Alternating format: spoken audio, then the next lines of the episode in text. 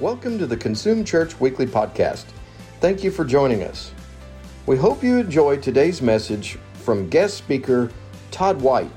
For any further information about this message or the ministries of Consume Church, check us out at theconsumechurch.com.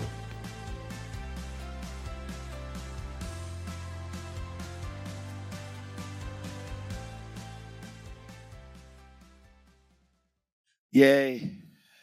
I love that the only word that you have up in this church is joy. Like there's none of the other. It's only joy.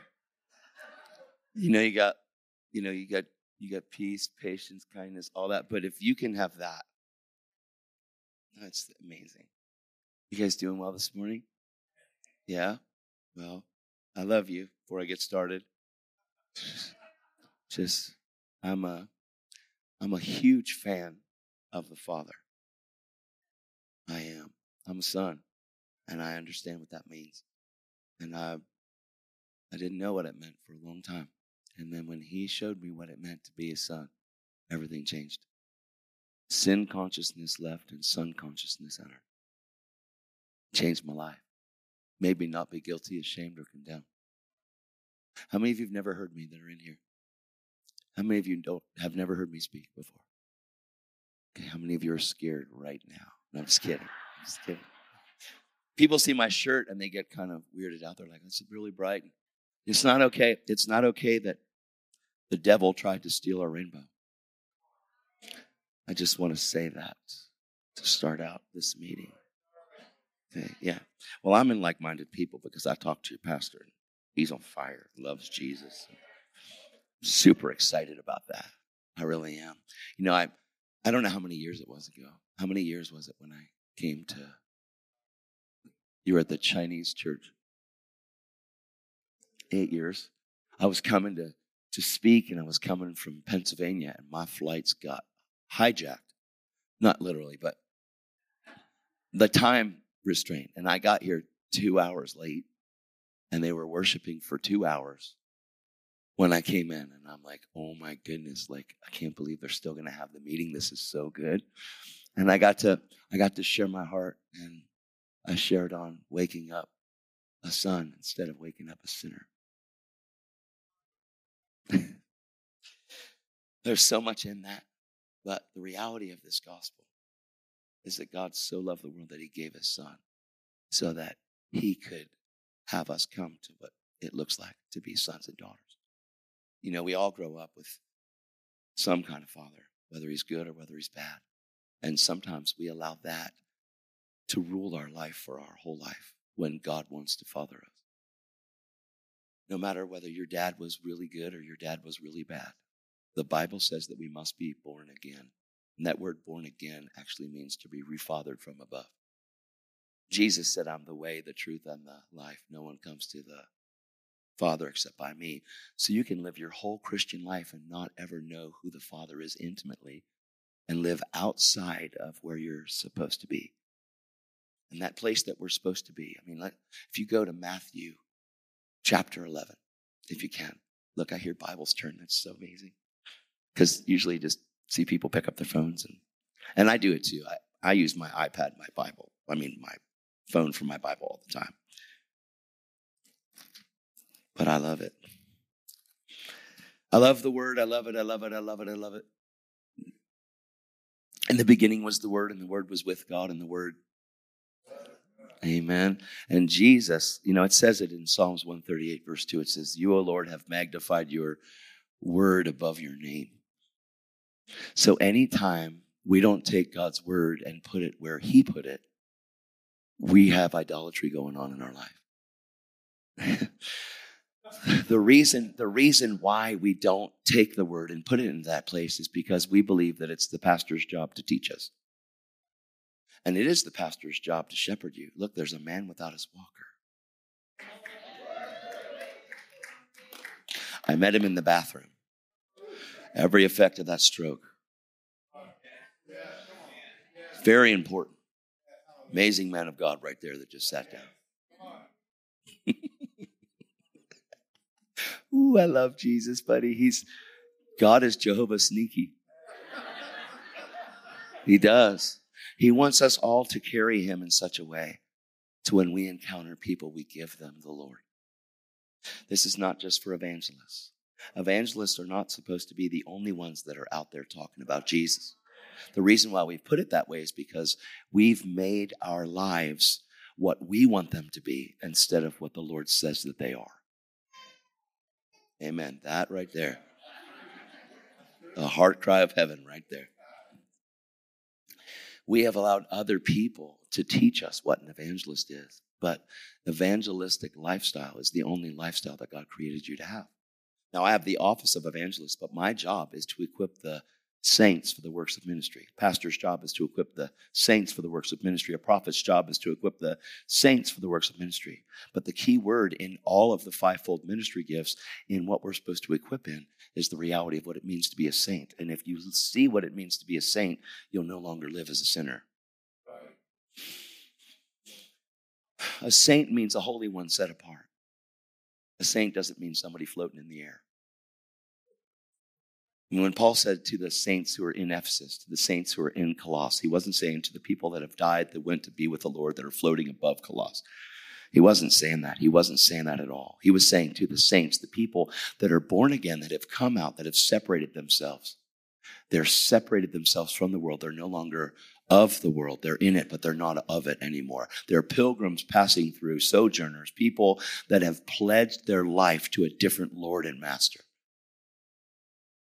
The Bible says that when someone's born again, they believe in their heart that Jesus is. Do you know that when we get saved, we very rarely believe that He's Lord, even though we eventually believe that? Lord means leader and master, Savior means somebody that saved us. So Jesus saves us, but if we don't move into the next realm of Him being Lord, He won't lead us. We'll be led by the world. We will be led by the spirit of the world. We will live like the spirit of the world. We will act like the spirit of the world. And the spirit of the world is sensual and demonic. It's called the wisdom of the world. So the spirit of the world is governed, is governing people, is ruling people by the way that seems right to a man. And the way that seems right to a man leads to destruction. So we have a war going on that people don't really see because we look at things that we can see instead of seeing things that we can't see. Are you with me? This is really, really important. There is a sneak attack. There is. There's the enemy that is battling for your soul. He is looking for this. That doesn't mean, I'm not saying souls like you save souls. Like how many souls did you save? I'm saying your mind, your will, and your emotions. So your soul is your mind, will, and emotions. There are three parts of man spirit, soul, and body. So you have your body that is the tent that houses your spirit, but it also houses your soul. Your soul is your mind, will, and emotions, and the way that seems right to a man dwells there. The way that seems right to a man must be annihilated. It must be crushed and it must be snuffed out. It must be, it must be completely renewed. And the Bible says, do not be conformed to this world.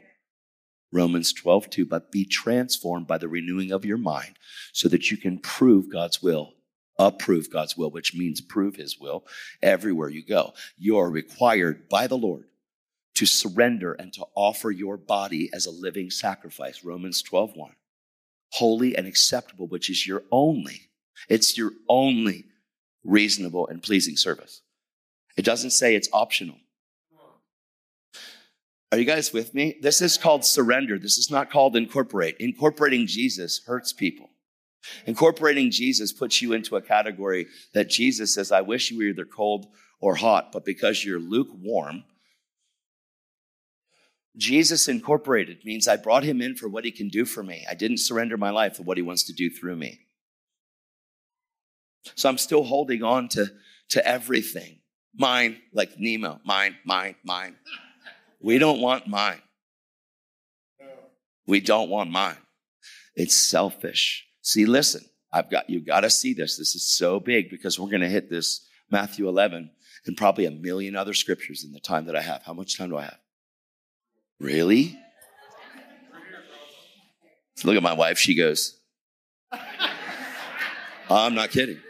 Because I've preached for five hours, six hours, seven hours.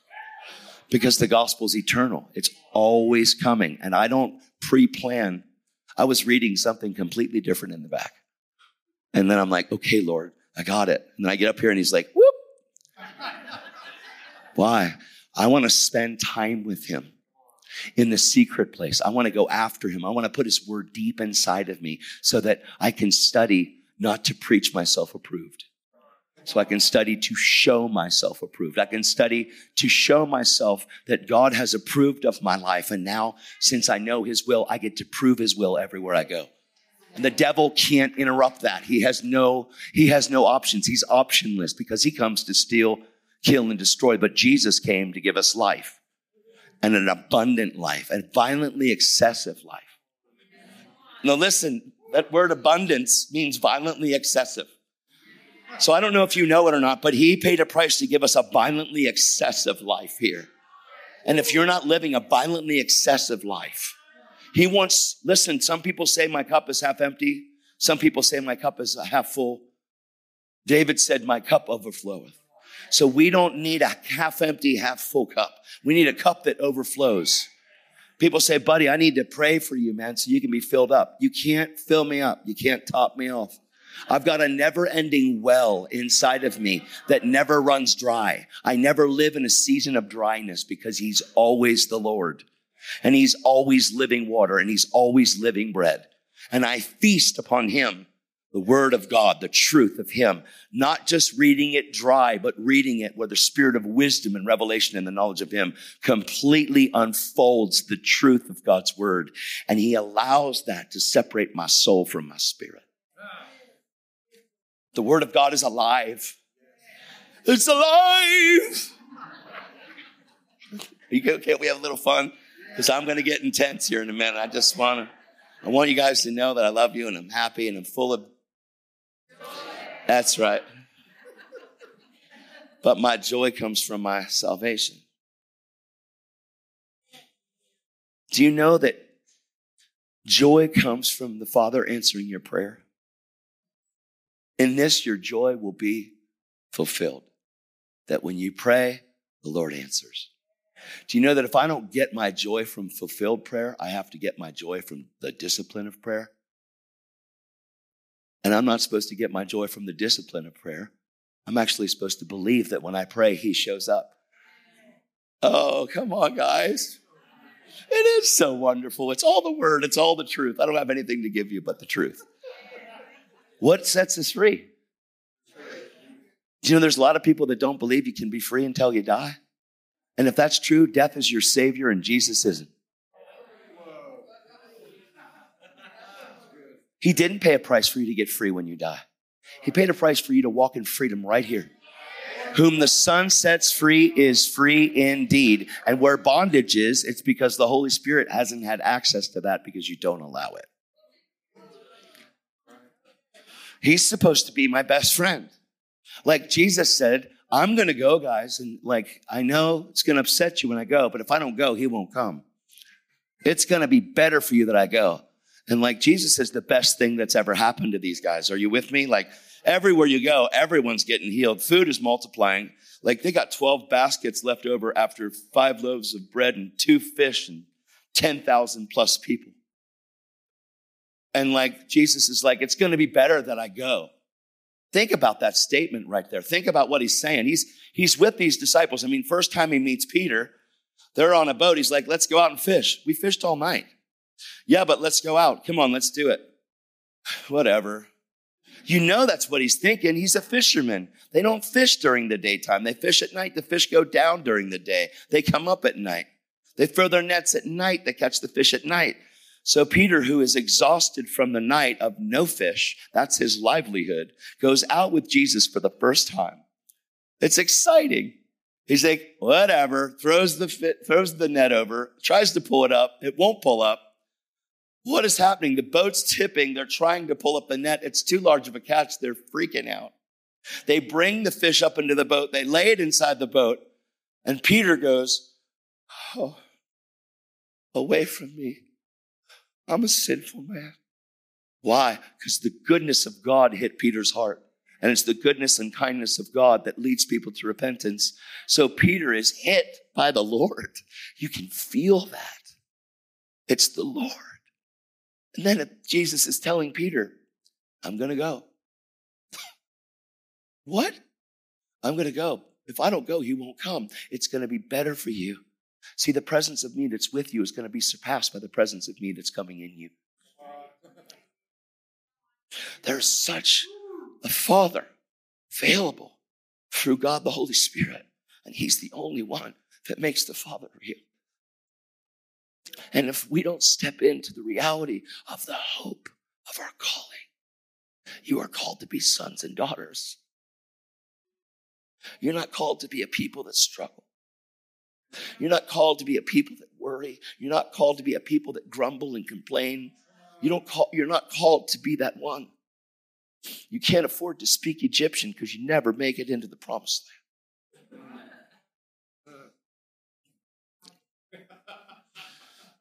He loves you. If you see his love, there's nothing to complain about.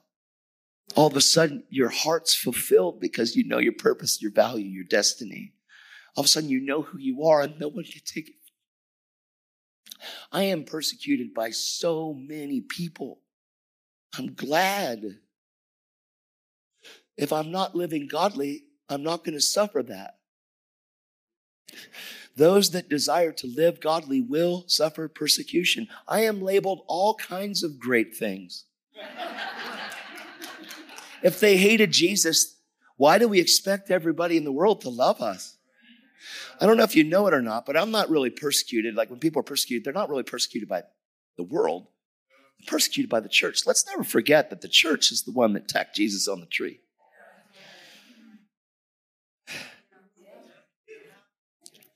You have to be willing to like suffer. But suffering for doing good is commendable before God. That's out of Peter, actually. The new and improved, the prove born again Peter. People say I can relate to Peter, but my question is which one? Because if you relate to the Peter that got his foot in his mouth, you might need born again. Because if you read First Peter and Second Peter, it's a different man. It's not the same man. It's not the same man. Read First Peter, Second Peter. We're talking about a man that was crucified upside down because he didn't think he was worthy enough to be crucified right side up. We're talking about a man that sold out everything. You know that day of Pentecost came and changed Peter a little. I mean, he denied Jesus. How could he get past denying Jesus? How could you get past. Did you watch The Passion? Did you see the movie The Passion? Did you see Jesus? He's being beat, and Peter goes, I don't know him. And he's looking right at Jesus as he's hanging sideways, getting beat. Peter's, Jesus told him he's going to deny him three times. Jesus wasn't hurt by that. No. See, love is never hurt.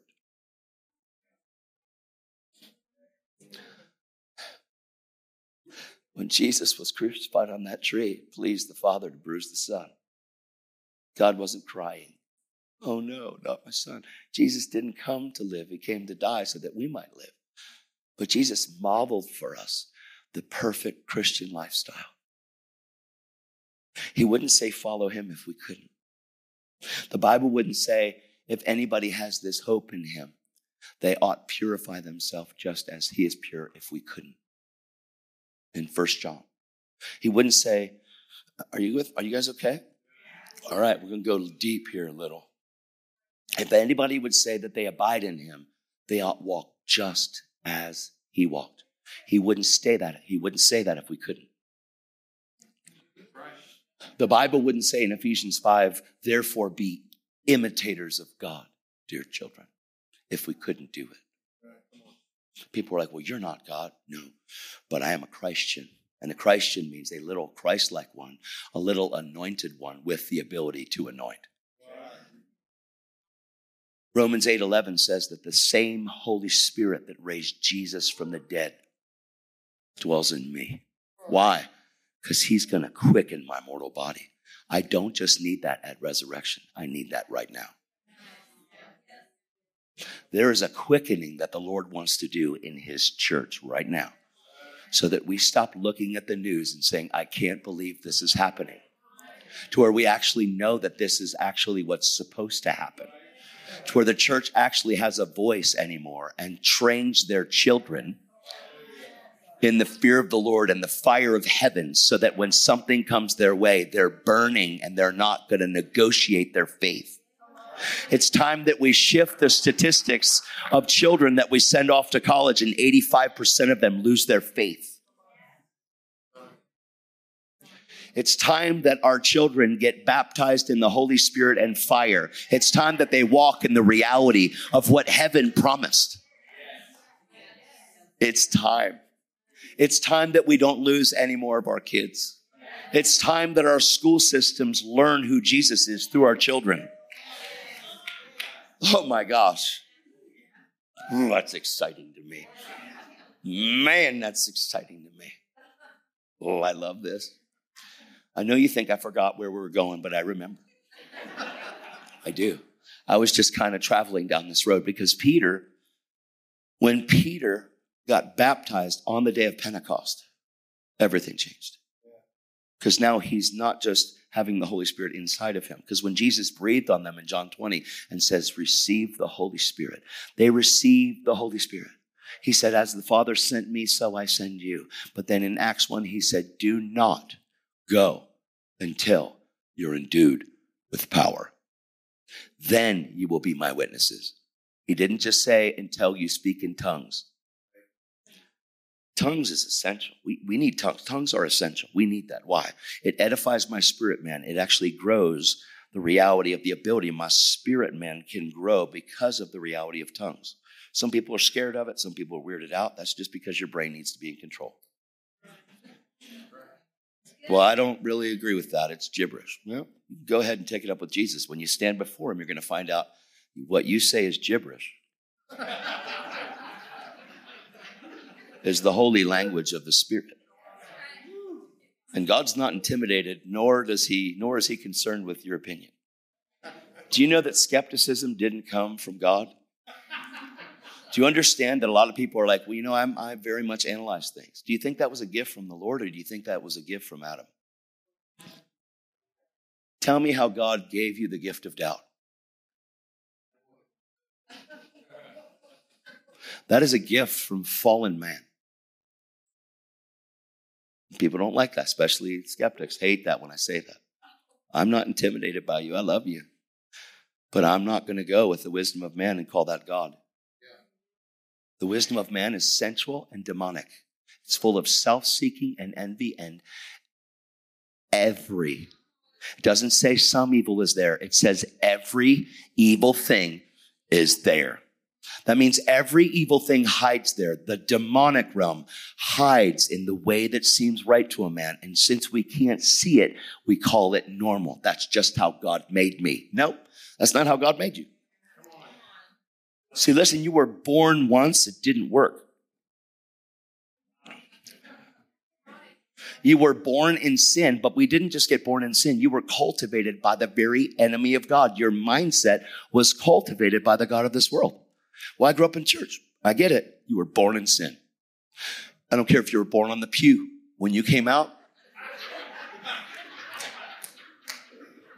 you, did you ever see a children's book like called Selfishness? Do you have to teach kids to be selfish? No, put one toy in between two kids and see what happens. Do you have to keep, do you have to teach kids jealousy? Do you have to teach them anger? Do you have to teach them you don't have to teach them any of that. They're born with that. That's why we need born again. All right, let's go to Matthew. It is so good because it's all the word. So it's not my opinion. I'm not talking my stuff. Anybody that reads the Bible would hear the word in everything I say. Because I'm not trying to give you what I think. Man, our opinions just don't matter. If it's not the truth of God's word, your opinion doesn't matter. That's why I never ever look at Facebook. Because people's opinions don't matter. Look, we have this culture that thrives on Facebook, that thrives on Instagram, because we have to know what people like. So if I'm living by likes, I don't know that I'm loved. Man, I posted something on there about Santa a few years ago. Remember that? That was so funny. I said, Tell your kids the truth about Santa. Stop lying. Oh my gosh, I got attacked by so many Christians. They ferociously went after me. I'm like, wait a minute. Now my birthday's on Christmas, right? So I grew up, I believed in Santa. This woman, I'm just kidding. It's my mom. It's my mom, actually. My mom is here. My wife is here. One of my daughters is here. I have two other daughters, and we have two other sons that are with your children's church right now. But like, Jesus is so good. But my mom didn't know any better. And so she was just going along with the, Christ, with the Christmas program. So I believed in Santa, and I was very, very adamant about this. I would get sick at night waiting for see if the cookies were eaten. I was like, oh my gosh! I come downstairs, he ate them, and the and the carrots too. I was so excited. But I want you to think of the damage that happens because we don't think this way. We're, we're just, it's the way that seems right.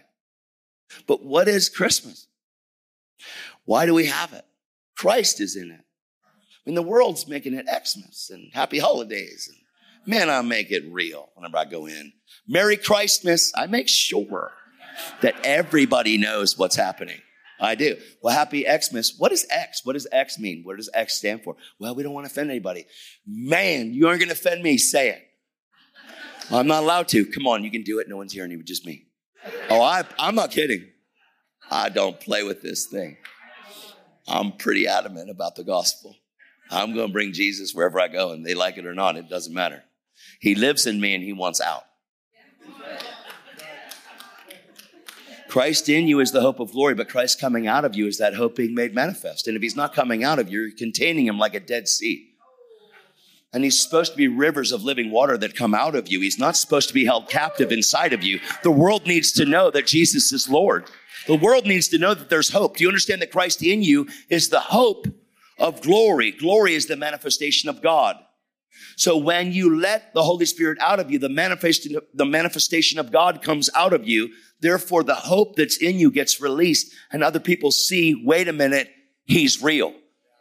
Hold on a second. All my life, I didn't know he was real. No, no, no. He's real. Can you sense it? Well, yeah, my shoulder is healed. My blind eye opened. The other day, I was in a backyard praying for people and a blind person came up and the Holy Spirit said, hug him. And I hugged him and his eye opened. I'm not an eye opener, but the Lord is.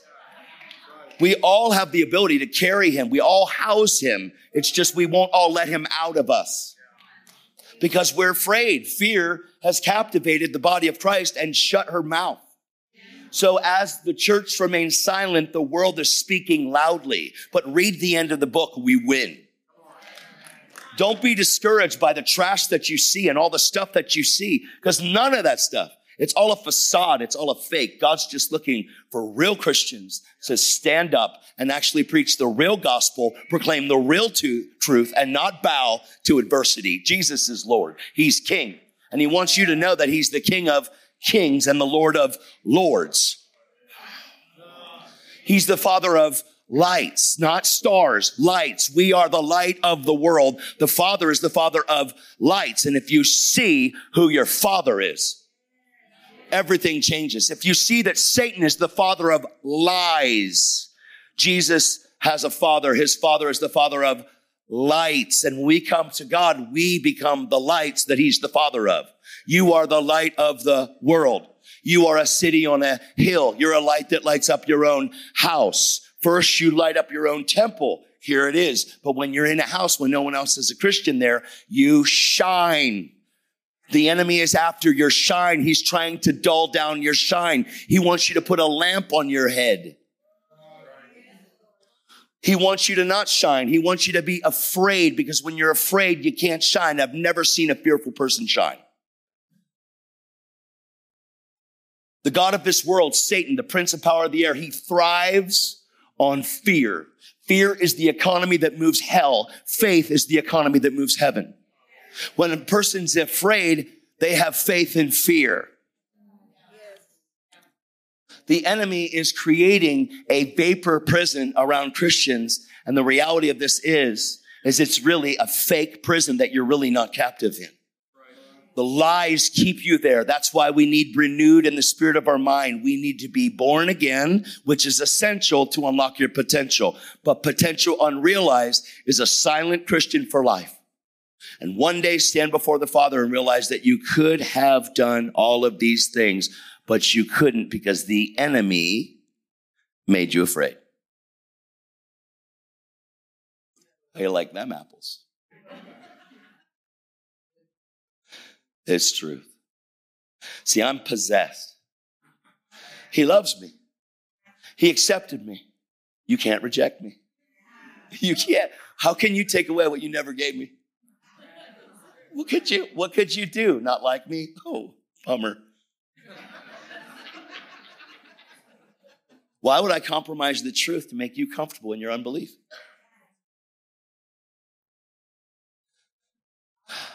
Faith is what God's called us to be a people of. He's called us to be a people that live by faith, walk by faith, not by feelings, not by sight. The body of Christ is very feeling oriented. If it doesn't feel good, it might not be good. When you get born again, you have to drop feelings and live by faith. That takes the renewal of the mind. Because if we don't spend time in God's word to go after what he says about us, we will live the same way that we did before we got born again, but have full potential as joint heirs, as sons and daughters of God, to be able to utilize every kingdom resource to further his world and not yours. It's so exciting. It's so exciting. I just got back from an Amish tent revival. Amish revival does not go together. Do you understand what I just said? So we have a school called LCU. It's Lifestyle Christianity University. It's right over in Watauga, where we train up people in their identity. In it, when I'm talking right now, and I'm not here to sell the school. I'm just telling you what happened. These students that came in a few years ago were Amish. They got to go and explore. They get a certain period of time where they can go and explore. They waited till they were 18. They explored. They came to my school. They got wiped out by the Holy Spirit. They got delivered. There's so much oppression, there's so much immorality inside of the Amish communities. You just you can't even imagine because when you try to hold put a bridle in someone's mouth and tell them that you're going to live by the law, you now have a people that live Romans 7 every day. Even though they don't want to, they do it. And even though they will not to, they still do because it's sin in them. That's the culture of the law. You cannot live that way. If you're trying to do it in your own strength, there's always sin inside of you trying to like take you out. But when you get born again, God wants to take the sin inside of you out. And when you do get saved, biblically, John the Baptist didn't say, Behold the Lamb of God that forgives the sin of the world. He said, Behold the Lamb of God that taketh away so if you see the reality of what God did when you got saved, He took away your sin, He didn't leave it sit there. The blood of animals covers over your sin. The blood of Jesus washed away your sin. If he washed away your sin, you'd have to believe that he did. Or else familiar spirits are constantly leading you down a dark hole.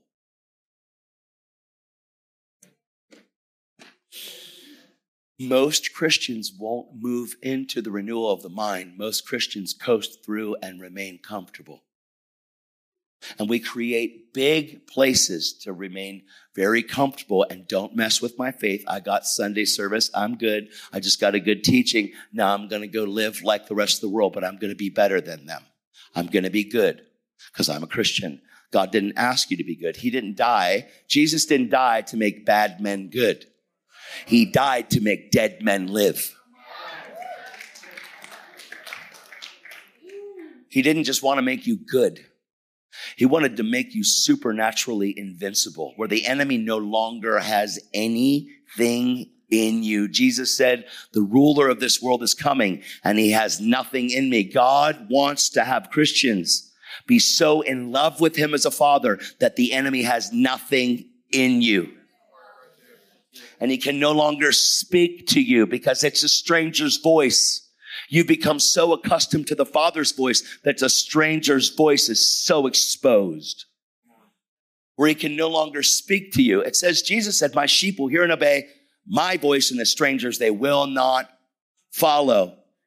You have to know the Father's voice to not follow the strangers.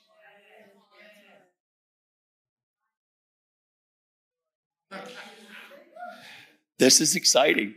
I'm only like 15 minutes in. Are you guys good? God wants to cut out all the trash and leave us with a fresh fire that we were supposed to have when we were born again. Because when you got born again and you remember, you were like, it's a whole new world. You're like, it's exciting. Like, oh my gosh, what is happening right now? This is so exciting. And then you like went to work and then life, people, and you went to church and not everybody believes this and what is happening right now. Oh, that was my experience. Like I, uh, I don't know if you know where I came out of, but I came out of pretty dark, man. I came out of the demonic. I came out of horrible stuff. And Jesus, boom, he dropped this bomb and he exploded me and he killed the old guy.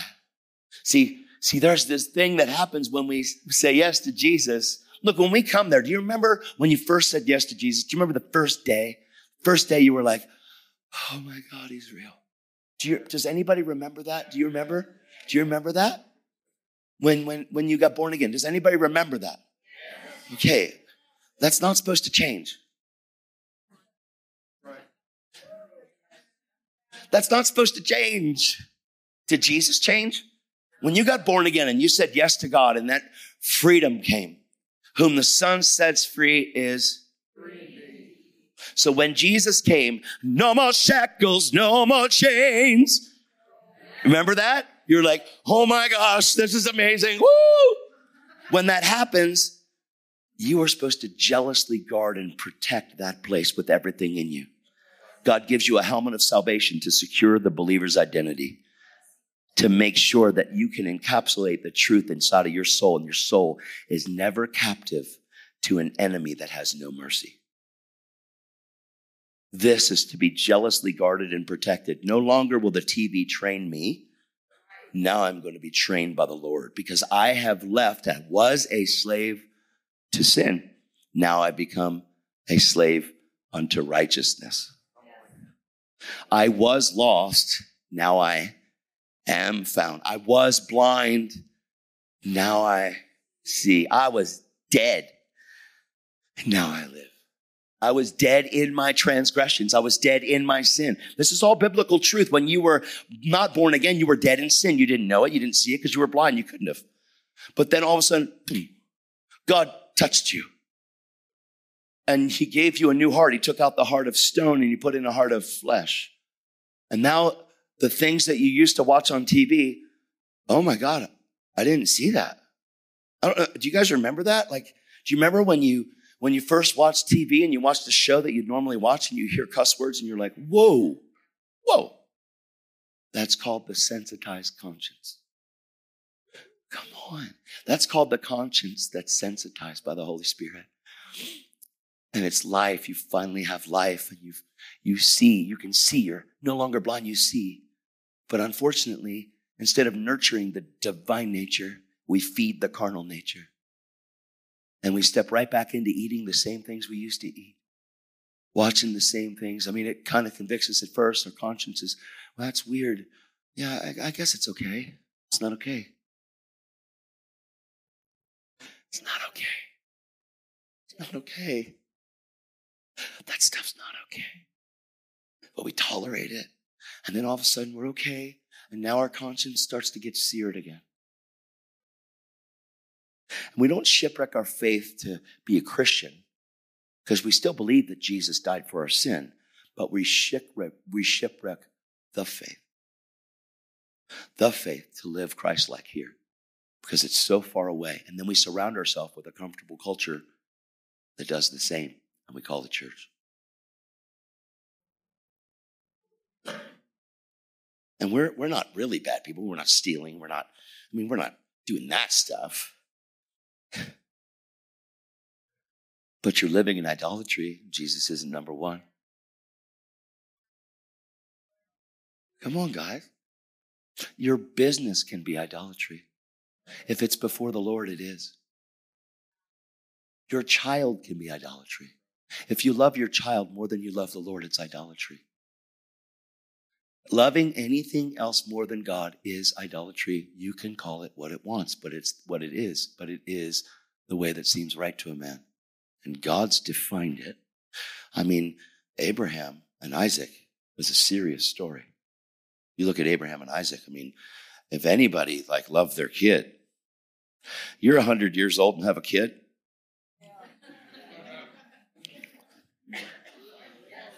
You know what I'm saying?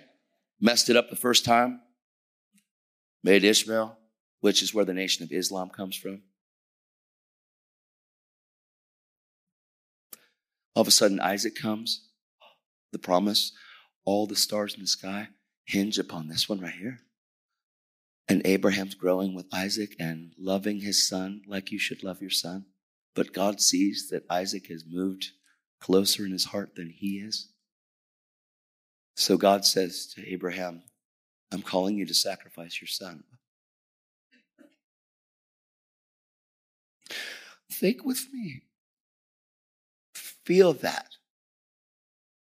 Lord, you, you gave me Isaac. You want me to you want me to sacrifice him? Yes, I do, Abraham. I want you to go to the same mountain that Jesus was crucified on. I want you to have him carry the wood. I want you to go up the mountain. It's a three day journey. You? Ooh, I can feel the heart of the Father here. Can you imagine the heart of the Father carrying his son to the altar that you had Isaac build?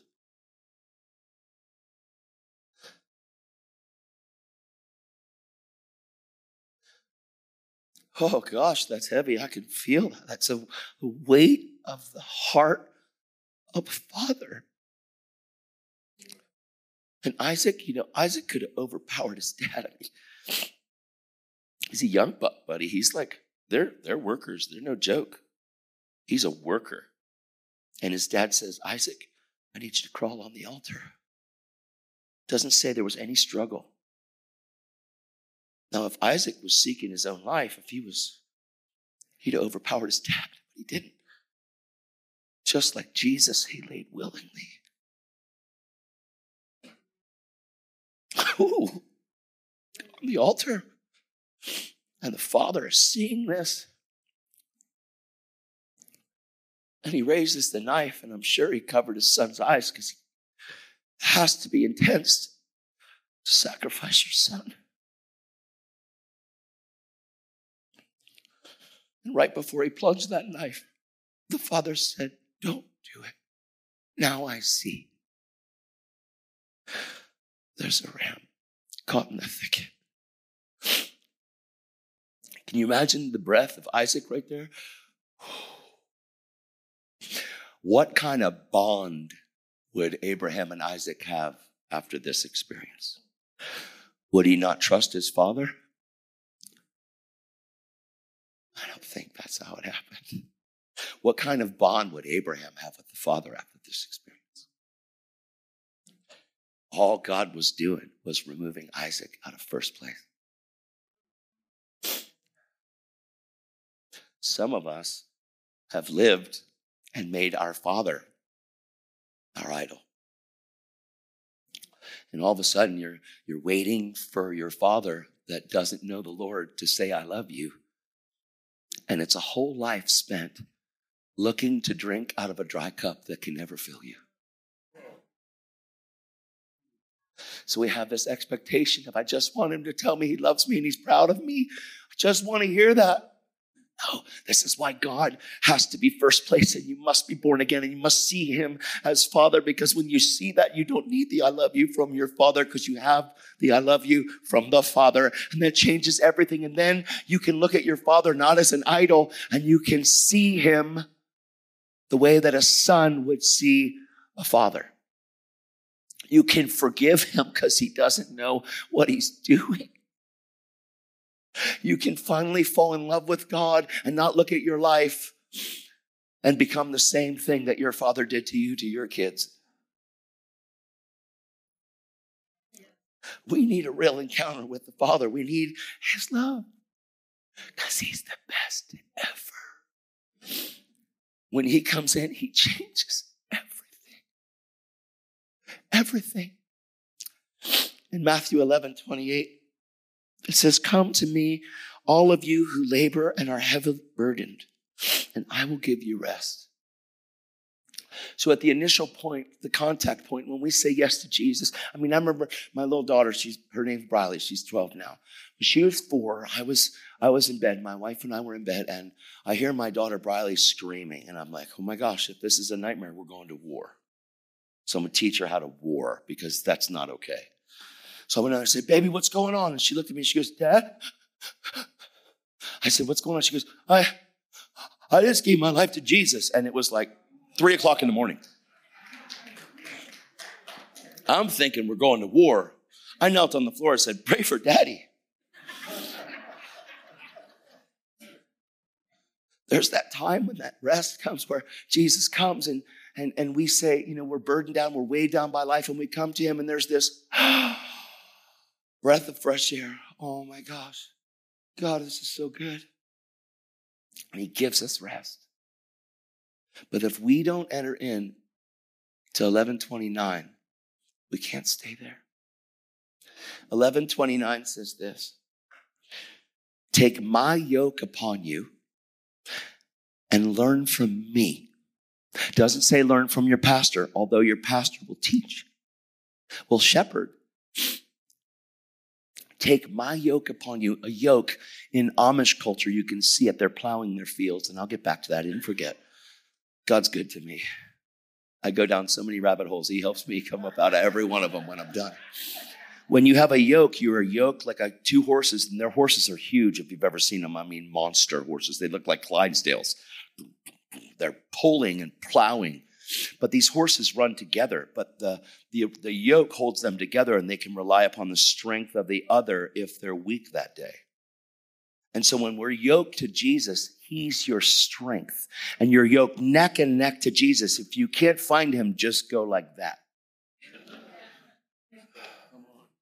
You're yoked to Jesus, and in your weakness, he is made your, your weakness is a magnet for God's strength.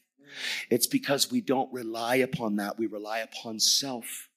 And we get back into works again, and all of a sudden, the heavy laden and burdened person that we were before becomes again but now I have Jesus incorporated. Now I'm relying on my strength, and you burn out because you can't hold the world up. Your job can become idolatry because the American dream, oh God, is get all you can.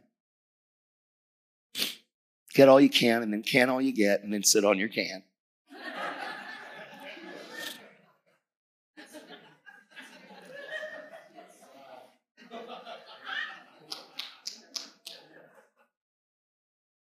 Get all you can, can all you get, sit on your can. Because you're set. That's a, that's a nightmare. That was really good. God, take my yoke upon you and learn from me, for I am meek and lowly in heart, and you will find rest for your soul.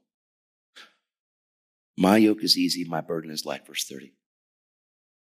So he says, Come to me, all of you who are weary and burdened down. And the, the initial point of being born again, we're like, Oh, he gives us rest.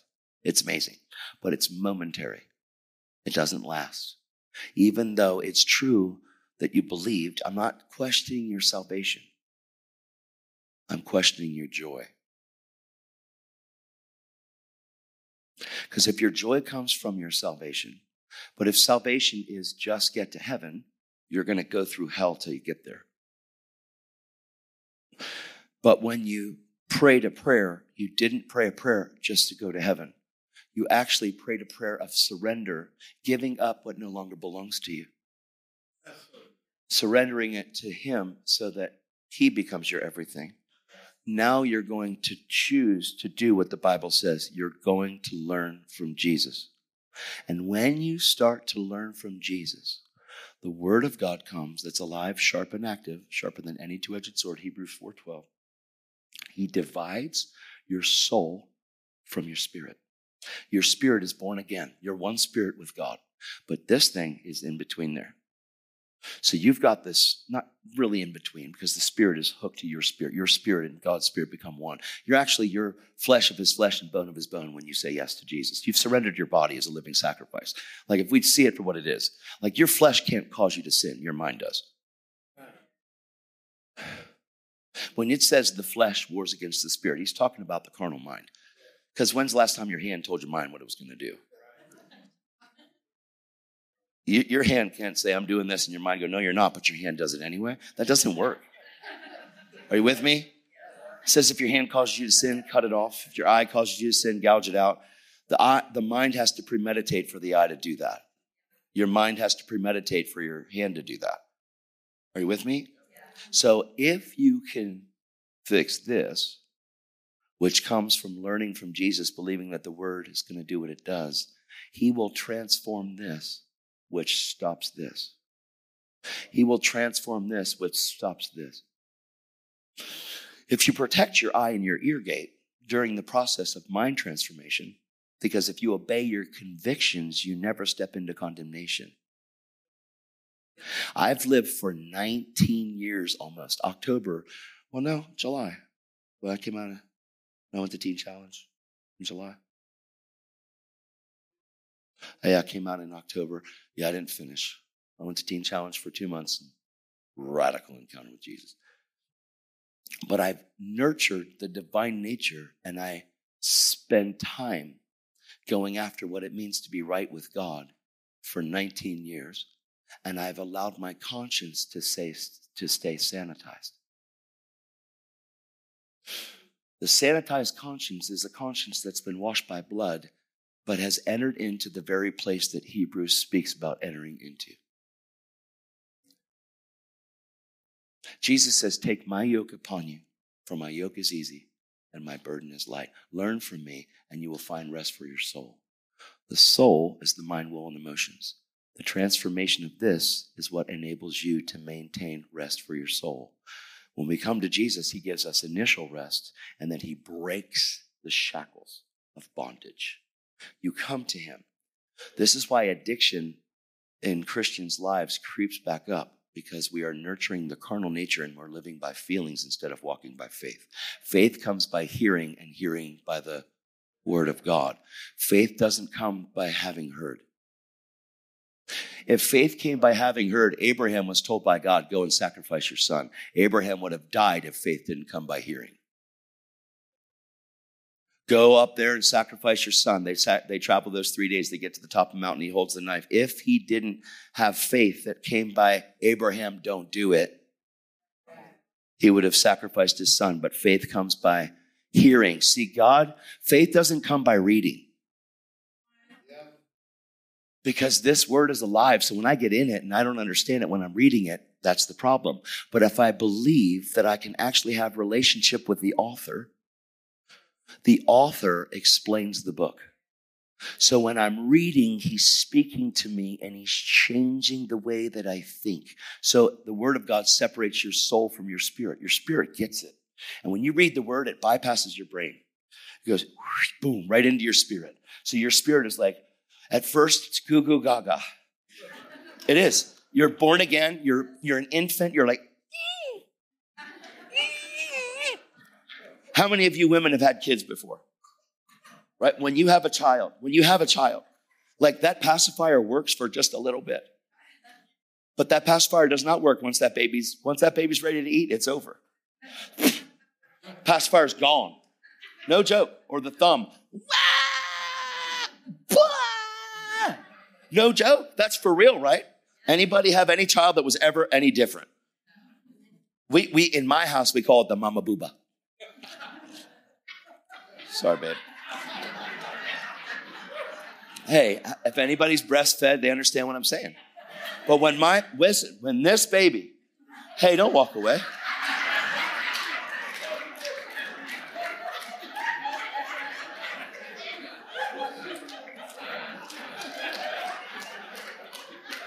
My daughter just rolled out of here. She knew it was coming. When I had Briley and I'm holding her and like she's done, you know, and I'm trying to comfort her and it's not working, I would go, she wants the mama booba. And I would hand her straight to mom. And then Briley would drink and then she'd be good again. They, are you with me? It's huge. This is a big deal. So we see it in the natural, we see it. And in, and in First Peter, it says, desire the pure milk of the word that you may grow thereby. But we have people that have brought Jesus into their life, and then you expect to be able to be nurtured just when you go on a Sunday, and then you live the way that you do, or you might have a devotion where you give Jesus five minutes of your life during your day, or you pray, and but it's not praying without ceasing and in everything give thanks. It's not that. It's trying to just go through life. And if things are comfortable, it's good. But when catastrophe hits, Jesus said we built our house on the rock, not on sand. When we build our house on the rock, what does he say? Who does he say are those that build their house on the rock? They look at the Beatitudes and they actually do the Beatitudes. It's their attitudes of being. So when you live that way, when the storm comes, because you believe the word, you feed on the word, and your soul is trained in the word, when the storm comes, your house isn't moved. But when the storm comes and you're not grounded and you're not a just a hearer, when you're just a hearer but not a doer, Guys, it's so big. When you're a hearer and a doer, you're one that looks in the mirror and you know who you are. But when you're a hearer and not a doer, you look in the mirror, walk away, and forget your identity. So when a storm comes, your house is getting rocked. Why? And then all of a sudden, you don't have relationship with God, so you're blaming God for what the devil is doing. Why would you allow this? What are you doing? Don't you understand? Yes, he does. The enemy has come to steal, kill, and destroy, and the snake bites you and scathed away. He gets away unscathed, unnoticed, and the Father takes the rap because we teach that God's in control. Now all of a sudden we get mad at a God that only loved us and gave, and now we think he's the one that stole. Yes. Did you see that? Wow. That's how we need to be. Preachers preaching, we're like, woo, just running through. I love kids, so it's really okay. Are you guys getting anything out of this? I'm, I'm like going, shooting seed like a machine gun at you. That's what I do. Everywhere I go, I go shopping. Ask her. It's no joke. I'm in a restaurant. I'm sowing seeds. Some sow, some water. God brings the increase. I want to massively sow everywhere I go so that transformation can happen. God loves us. He wants us to know how much He cares for us and how much He's extremely head over heels for us. He loves us. He's passionately in love with us. And if you see it, you'll be passionately in love with Him. Amen? All right. I'm going to read this again real quick. Take my yoke upon you and learn from me, for I am meek and lowly in heart. You will find rest for your soul. The only way to maintain the Christian life is to enter into intimacy and fall in love with God and believe Him, trust Him, for Him to be completely unadulterated, meaning there's nothing that hinders you from believing that He wants to be with you. And everything in life is set up to attack your, your believer to get your eyes off of that. Righteousness is the only thing that God told us to seek first kingdom and righteousness. Biggest chapter on worry, Matthew 6. He says, But you seek first, Matthew 6 33, the kingdom of God and his righteousness, and all these things, all the things that you worried about, all the things that you were trying to do yourself, all those things, what you wear, what you eat, come on, where you live, all those things. But we are taught to seek the American dream. And we are taught to work to provide for our family instead of to work and to provide seed for others. Come on, God. yes. Are you with me? This is like this is humongous. This is like the biggest, the biggest tragedy is that we seek lots of stuff first. We seek things first. We seek the American dream. We seek providing for our family first. We are raised with that. And God doesn't want you to not provide for your family. But it says in scripture that God provides seed to the sower.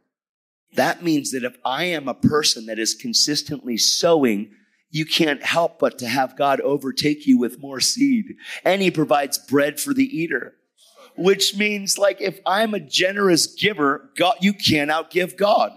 Like he wants to give you so much. People are like, well, that sounds like prosperity. It is. but it's not about having the most stuff. It's about being the blessed the most people, being able to bless the most people. It's about coming into the lives of people, being able to transform their lives with unrighteous mammon. It's about rocking people in such a way that they can't even believe. Why would you do this? Because God so loved the world that He gave. go into a restaurant, bless a waitress, and they're so overwhelmed they can't stand you because you're talking about Jesus.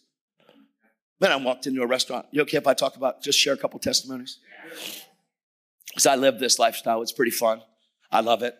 I get to radically alter waiters' lives and flight attendants' lives and pastors' lives. I just love it. It's so fun. I get to go to restaurants with pastors. And the other day I went with a pastor and um, from a beautiful AG church I was able to speak at. And, and we went into the restaurant and the waiters come up and the waitress and I go, Hey, I just want to tell you that Jesus loves you so much. He goes, Okay. Can I get you something to drink? I said, Yeah, I'm having living water, but if you can get me other water, I would like that too.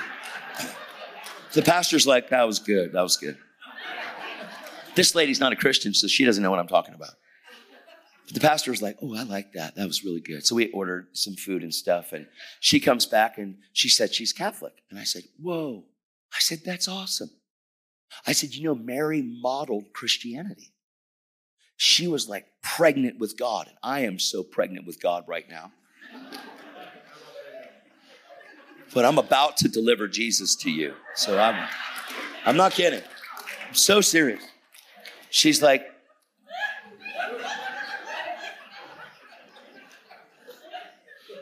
Are you okay? I'm like, I am okay. Can I tell you who he is?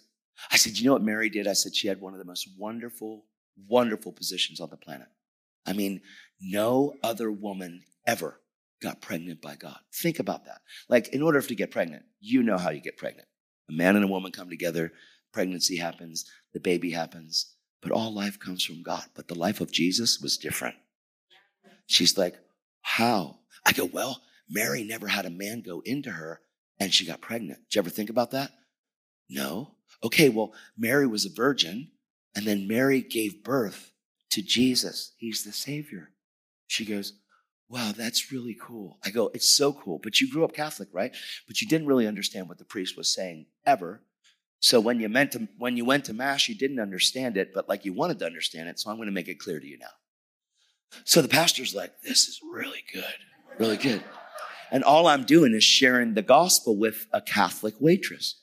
And so she's like, yeah, okay, tell me more. And I go, oh, I gotta look, listen to this. So this is so cool. So what happened is, and I shared how Jesus grew up as a boy into a man, but he was fully God and fully man. But man, this guy, Jesus. And I shared the truth about him paying the price and becoming sin because it says in 2 Corinthians chapter 5 verse 21 that Jesus who knew no sin became sin so that you and I might become something. But if you don't see what he paid a price for you to become, you can never live the authentic life he paid for. She goes, "Well, okay. Now I've got her interest. Why? Because it's the truth, it's the word. She's never heard the word, but the word's alive. So when you are anointed by God, God takes the word just like he did on the day of Pentecost and he cuts the heart of the people you share with. But we don't trust in the anointing, we trust in our head knowledge. We need anointed. Like when I'm preaching to you today, I'm not boasting in me, it's the anointing. It's not because I'm some special gifted person that just talks well. I'm not just a motivational speaker, I'm speaking the truth in love. And the Holy Spirit makes it alive. And He fillets the heart with the truth. God's word judges the thoughts and intents that are in the heart. Oh, and he just, he does, man. He's so good. Do you know when Jesus came into the temple, do you remember that day? And they were like doing stuff they shouldn't have been. Do you remember that? Comes into the temple and he starts like flipping over tables. Have you any of you ever seen the visual Bible? Like the Gospel of John, when Jesus comes into the temple and he's like, whoa, well, I teach my kids that Jesus is amazing and that mean people need Jesus. And I remember telling it, it was Zoe, she's 16 now, but when I told her, she's watching the movie, she goes, Daddy, Jesus needs Jesus. it was so fun to hear her say that. I'm like, well, and I, I explained to her, but you know, when we get born again, do you know that our life is the temple? Our body is a temple. You are a temple of the Holy Spirit. When He comes in, He doesn't just want to put up wallpaper. He wants to remove everything inside of you that disables you from being the house of prayer that He created you to be. And if we allow Him His rightful place in here, He will clean this thing, clean the threshing floor. All of a sudden, like His winnowing fork is in His hand, He will thoroughly clean the threshing floor. He will get out all that stuff that's separating you from intimacy. That's what He wants to do. He's good. He's doing it right now, actually, like just because He can. Because you won't forget this day. It's not because I'm special. I just know him and he loves me and he wants you to know how loved you are.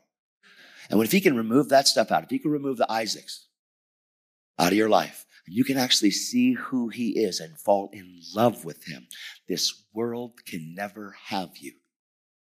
And you will come out and you'll be separate and you will come, you will have a different identity. You will know who you are and whose you are, and nobody can touch that. Are you with me? Then you can give a devil a bad day every day.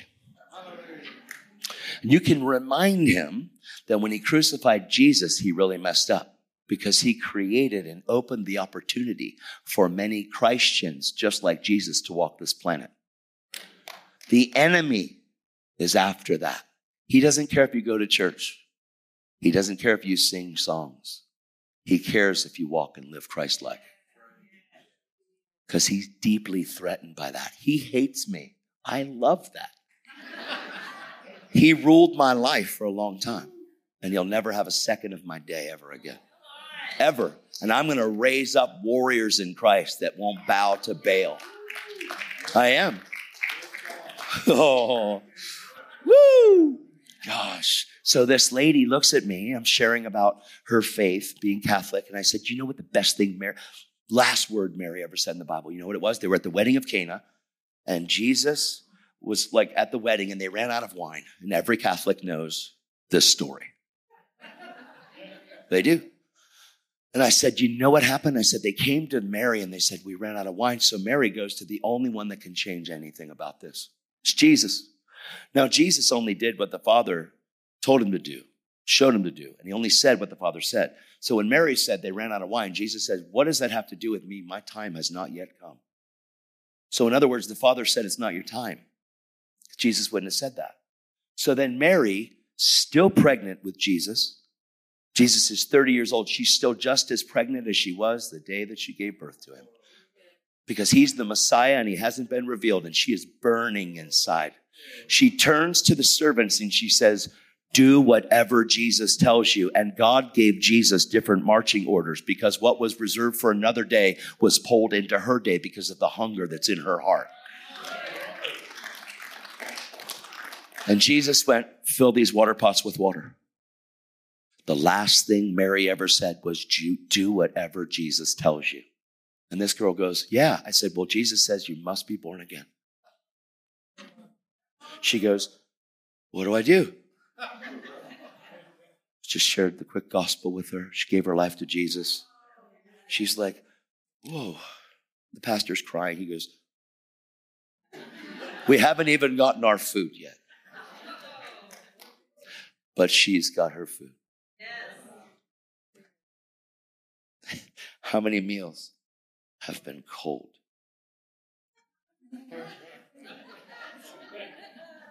I eat cold meat because I've got to talk to them.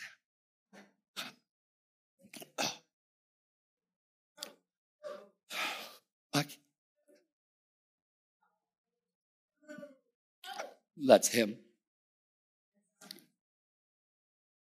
I don't want anybody to go to hell.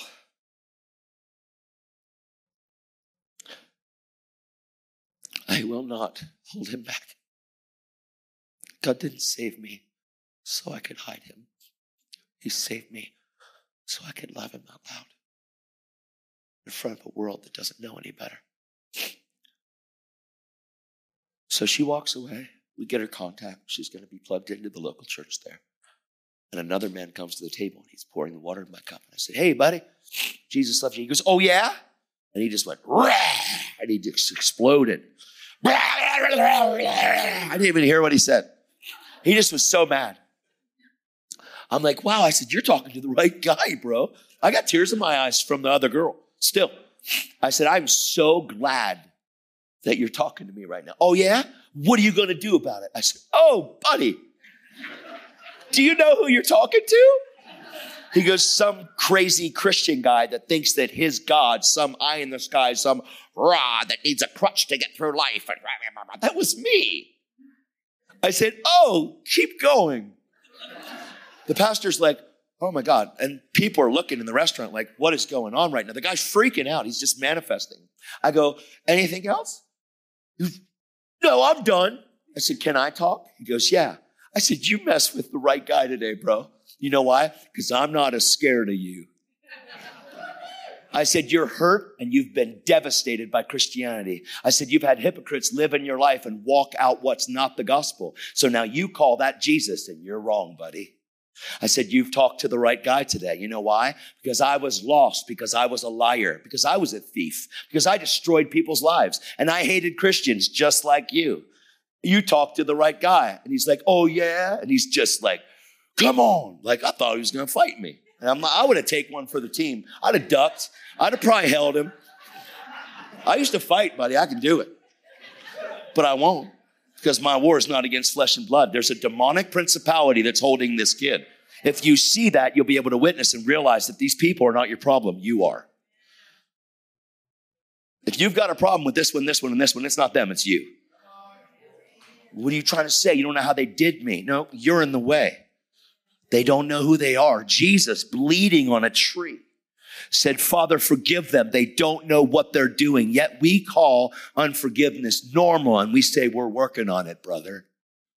You're not working on it. You're in unforgiveness. There's no excuse except you don't see who you are and you don't know who you are. So you're letting that bind you and control you and manipulate you. And you're letting Satan be the God of your world instead of Jesus. And I'm talking to him like this, and he's like, Oh, yeah. And I said, Yeah, man. And I shared, I said, I used to be a drug addict, bro. I was a drug addict for 22 years. I, I grew up in a children's home. I started drugs at 12. I started porn at 8. He said, Okay. I said, I'm, I'm 53 years old, about to turn 54. Something happened to make me the right guy that you want to talk to. He said, Well, what happened? So I said, man, I said, I, I was in this place. I, I joined the Marine Corps. I actually went to boot camp. I went AWOL. I ran away. I was extradited back from Colorado, put in military prison. I'm sharing my testimony with them. Everybody in the restaurant is listening. They're acting like they aren't, but they're nosy. There's a confrontation happening, so they're acting like nothing's going on. The manager's listening, the other waiters are listening, the cook staff is listening, the people at other tables, because he wants to get loud. So I'm going to now share the gospel at the same tone that he's sharing with me. But I'm not going to be mean about it. I'm telling him a testimony, and a testimony means do it again, God. Testimony means if you did it in me, you'll do it in him. That's what testimony means. When you share your testimony, there's a time when you came to God because Jesus became real. And I'm sharing with him. And I said, and then I was extradited across America and put in military prison, man. Five and a half months later, they let me out and I ran away again two months later. I hid for a year in Colorado, living the dream. A year later, that dream was over. I get, I get arrested. I get put in jail. I get extradited a second time. I get put in military prison again. He's like, dude, that's a bummer. I said, oh, it gets worse. I said, I was in there for about six months. They gave me a bad conduct discharge, which is a big chicken dinner. They kicked me out.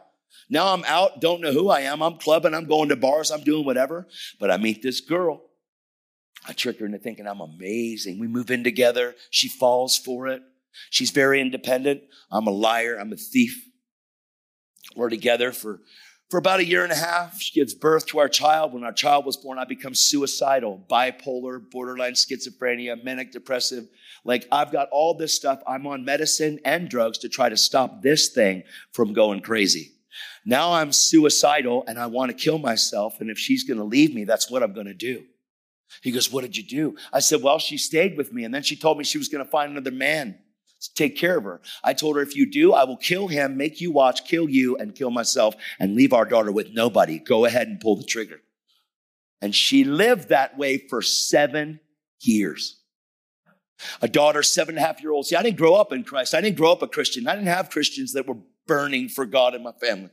I had people that, that, that knew about God, but didn't have relationship with God. And I was the guy that was going to hell and nobody shared the gospel. And for 34 years of my life, no one shared the truth with me because everybody was afraid. 34 years I walked this world and not one person told me how much Jesus loved me and how good God was. Because we have a bunch of Christians that are Christians for themselves. And that's not okay. And I'm telling this kid, and he's like, Yeah, yeah, Christians for themselves. That's right. That's right. Oh, he's feeding into this. And I said, so I threatened her. And then all of a sudden, man, 19 years ago, I came home one night. She's gone. Almost 19 years. It was 18 years ago. She's gone. She left.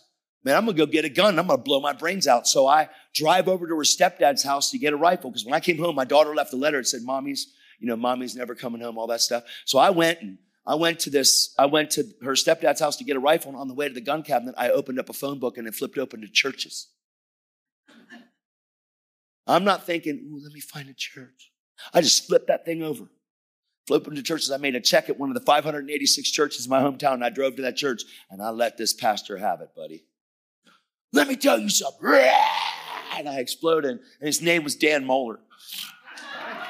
I exploded on Dan. And he goes, okay, buddy. All right. I'm not your buddy. I said, I didn't come here to hear about Jesus. He started talking about Jesus. He goes, this is a church. Why did you come here? So I don't know. Open the phone book, flipped it open, checked one of these, ran into you. He said, Well, you know what? You just told me you're going to kill yourself, right? I said, Yeah. He goes, Why don't you give your life to somebody that wants it? But in my mind, who would want this? who would want the tragedy and the damage that I bring into the world? Who would want it? He said, Jesus. I said, come on, bro. He's not even, he's dead. He said, oh no, buddy. He's alive. He shared his testimony with me and I go, there's no way that that's you. He said, no, that guy died. I go, enough. Because it didn't make sense. Something touched my heart. So that day, I incorporated Jesus in. I didn't surrender. But I said, whatever, man, if he wants my life, he can have it. There, I did it. That was pretty much my prayer. I left. He said, Here's my number. I said, I don't need your number. And I'm telling this kid this whole thing. This kid's like, What happened, man? I said, Well, that's just it. I didn't surrender. I incorporated. I just brought him in for maybe get my girlfriend back. So I went home and I called my daughter and I said, Hey, baby. She goes, Mommy's never coming home, Daddy. Mommy's never coming home. I said, You tell Mommy that Daddy found God. She goes, What's he like, Dad? I said, I don't know. But this pastor says his God's going to change your daddy's life. You need to kick and scream and do whatever you got to do. Get mommy to come home. She goes, Daddy, I said, I'll be waiting. Click manipulation in the name of Jesus.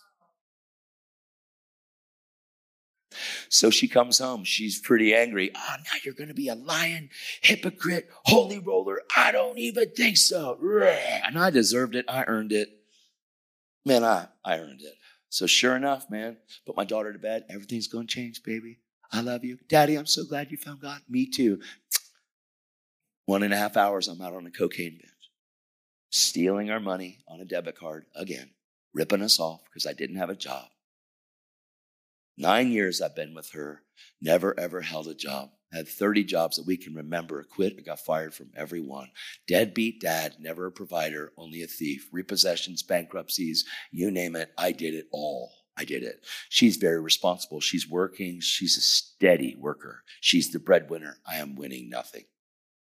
But she's not a Christian and she's pretty angry, and I've made it really bad because now I'm going to incorporate Jesus in for a better day. Don't think so. Gets worse and worse and worse. For five and a half months, I'm living as this hypocrite, the one that you hate, telling the kid. He goes, Yeah, man, it's exactly right. They're all hypocrites. I said, and I was number one.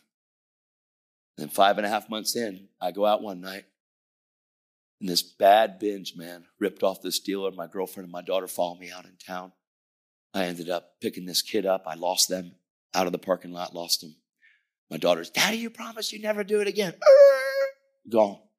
Picked up some kid, York, Pennsylvania, picked up a kid, ripped him off. 15 year old kid, got him in my car, told him I'm a cop. You have the right to remain silent. Anything you say, kind of will be used against you. Yeah, because after I got out of the Marines, I got felonies and felonies and misdemeanors, and I've been arrested and I've been read my rights plenty of times.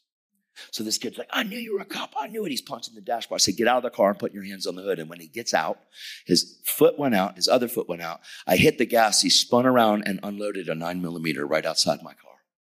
The kid goes, What happened? I said, Those shots rang out. He emptied the clip right outside my window. The flashes of light went through my car, and a voice spoke to me and said, I took those bullets for you. Are you ready to live for me yet? And the kid said, What do you think that voice was? I said, Jesus, the one you don't believe in. I watched it hit him. He just stood there. He's looking at me. He's got tears in his eyes. He's never heard anything like this. The pastor and his wife are bawling because they hadn't heard my testimony. But the whole restaurant's hearing my testimony because he did it. See, he provoked the gospel, he didn't provoke anger. So I'm sharing, and I said, I went to this place. I get that night I came home, there were no bullets in my car. None of them hit me. None of them, but the voice is in my head. I took those bullets for you. Are you ready to live for me? I went to a place called Teen Challenge. I lost my girl. I lost my daughter. I lost everything. I'm done. Finished. I had dreadlocks before. I shaved my head bald. I was in a band. Actually, that's another part of testimony. We're not going there. But I was a singer in a band. I was the front guy. I was moving the bar. I was that guy. I sang, not like I sang earlier. I said, no. It was really bad. We were planning on getting signed, like it was a big deal to me. So I go to Teen Challenge, shaved my head, went into this program. I submitted to God. The Bible says, therefore, submit to God, resist the devil, and he'll flee. It's not a two step program, it's one step. It's your submission that resists the devil, but your submission honors the truth that God says that His word needs to be number one. And when you fill your heart and mind with the word, all of a sudden you know the truth, you walk in freedom, and you bring freedom everywhere you go in transformation. So I went into Teen Challenge. I couldn't read, I never read a book before. So I had ADHD, learning, just learning comprehension issues. I, I couldn't, I could read, but I'd drift, I'd daydream, like I'd read and I'm gone. I'd read a whole chapter and not remember. It's like when you drive somewhere and not remember that you, how you got there. Did you ever do that? You drive somewhere and you're like, whoa. You were thinking about something so intensely that you went there. Subconsciously, you're there. But like you don't remember it. That's how every time I try to read was. And it's a dilemma in the body of Christ with the word, with the word of God, with most Christians. The enemy wants to keep you there, think that you can't get it.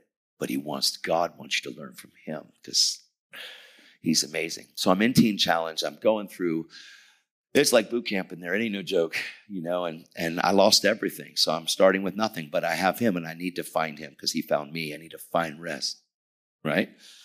So all of a sudden, we're talking inside of inside of the class one day. It's like a month and a half in, and uh, I hadn't had a real revelation except I know God's real. I know He spoke to me. I'm trying to read. I'm flipping Russian roulette through the Bible. Don't know how to do the index. None of that stuff. So where do you read? Leviticus. Oh no. Right? I'm just trying trying to find out what to do here. Like, oh my gosh. The fatty liver and the oh my gosh. Like, whoa, crazy. Right? Whoa. And so they're talking about trials the day before. And they said, Consider it joy, my brethren, when you face various trials. I start freaking out. I'm like, You're kidding, right? They're like, No, no, no. Consider it joy. So you're telling me right now that when I go in front of the judge and I'm guilty, I'm supposed to be happy about that.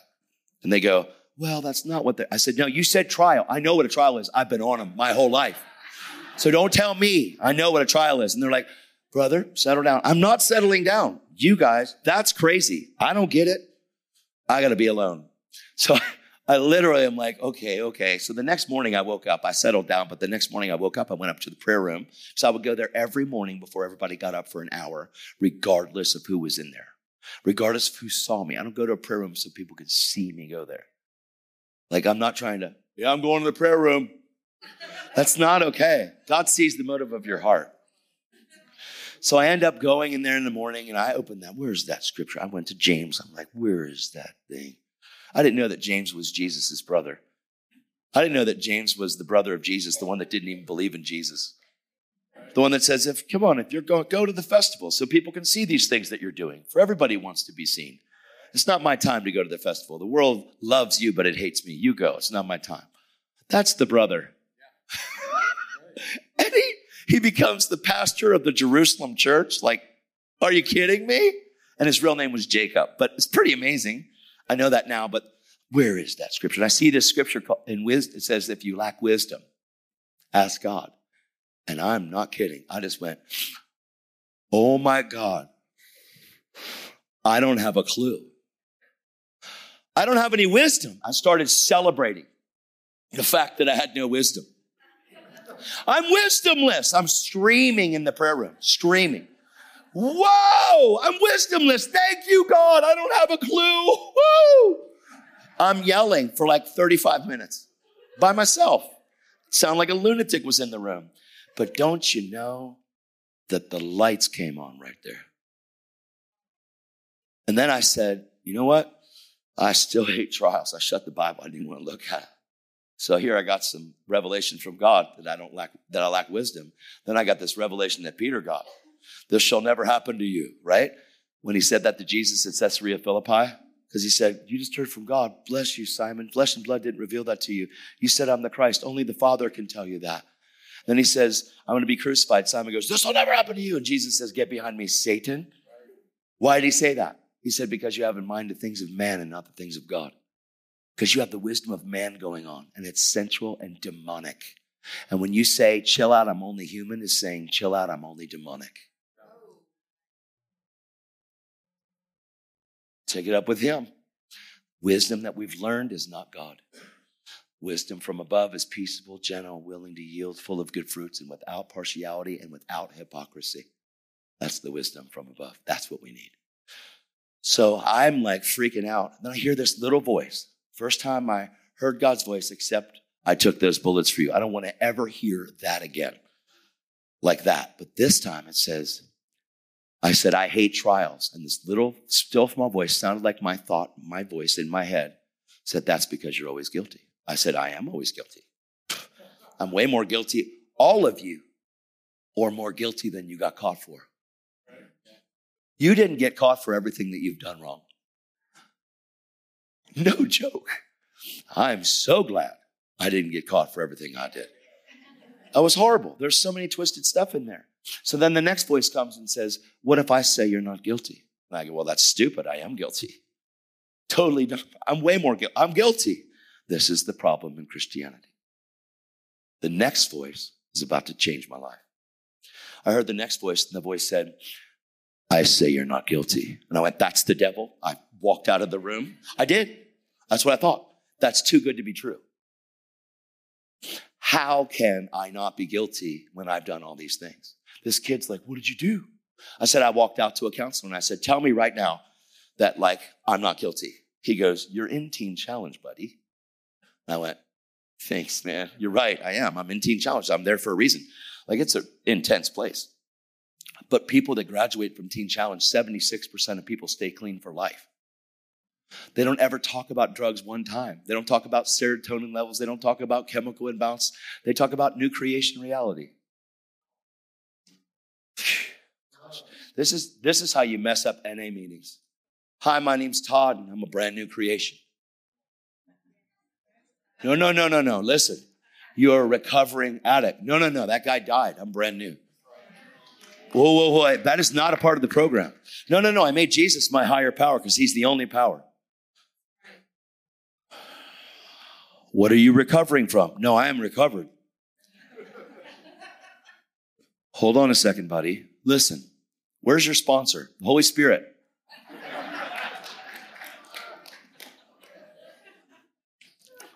it messes everything up. I'm not against AA and NA, but it started with Jesus and they took Jesus out. That's why it only has a 10% success rate, and that is only with continued meetings for life. Because if I make a tree my higher power, never mind. So I'm sharing with this, I'm sharing with this next counselor. I go, tell me the truth. Is it true the blood of Jesus makes me not guilty? And this guy goes, well, theologically speaking, theoretically, and he went deep, and I am not deep. Just give me simple childlike words. Think five year old. What does the gospel say? I said, man, I don't know that I'll ever understand you. He goes, well, one day you will. I go, well, thank you. Appreciate you. Walk to the next counselor. And I walked to him, and this guy had something different in his eyes. He had a lamp in there. Like the lamp was single, it was real. Just like that guy Dan did when I was out there in the world, the pastor. I said, Man, is it true? And this guy looks at me and he goes, Absolutely, brother. I was so freaked out that I snatched him up by his shirt. I said, Don't mess with me. And I have tears in my eyes. I said, Don't tell me that. He goes, No, no, no. The blood of Jesus cleanses you from all of your sin. I said, Are you saying that everything I did, the blood of Jesus takes it away? He said, As if you never did it. And I said, What proof do you have of this? And he shared a couple scriptures. I went up into the prayer room and I'm freaking out. I am going nuts because Dan shared that with me outside, telling me how I've been right with God and telling me how you're a new creation and all that stuff. So now all the seeds that Dan planted in my heart and he was going after it are like, oh my gosh. I go, oh, for the first time in my life, I wasn't guilty. I wasn't ashamed. And I wasn't condemned. I'm like, wait a minute. Oh my God.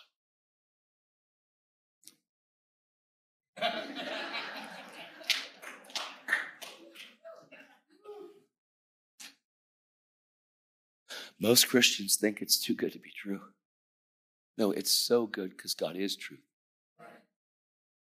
So now I'm freaking out. Oh, dude, guess what? I'm forgiven. Counselor, like, praise God. No, no, no. You don't understand.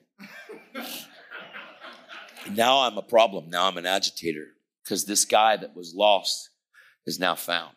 This guy that was blind now sees. This guy that was dead is alive. And I'm freaking out. Like, dude, guess what? God doesn't see me as if I sinned. He sees me as if I never sinned. Uh, okay. No, no, no. You don't get it. Like, all I did was sin my whole life, and God sees me as if I wasn't it's not there anymore. Like, I'm brand new. And he's like, the one counselor's like, you need to settle down. I go, no. he said, well, we don't want you to be like that seed that fell upon the rock. I said, I don't even understand what you're saying, bro, because I'm not a seed. Because I don't understand that stuff. What I do understand is that I'm finally, I'm free. Like, I'm so excited. And this, this waiter's looking at me like, What? And I said, What you need is freedom. What are you trying to say? I'm trying to say you're in bondage, bro. You've been lied to. The devil has headlocked you. It's time to come out of that headlock. He looks at me and he goes, What? Kind of his last form of defense. I said, You know, I said, I had three encounters with Jesus three nights in a row after this happened to me a week late, two weeks later, the third night, he told me to go home. And when I got to my house, I held my daughter for the first time as a father. And I saw her as my daughter. I saw her from a father's perspective. I didn't know what it meant to be a father, but now I do because I met the father. And my daughter looks at me. She goes, Daddy, your eyes are different.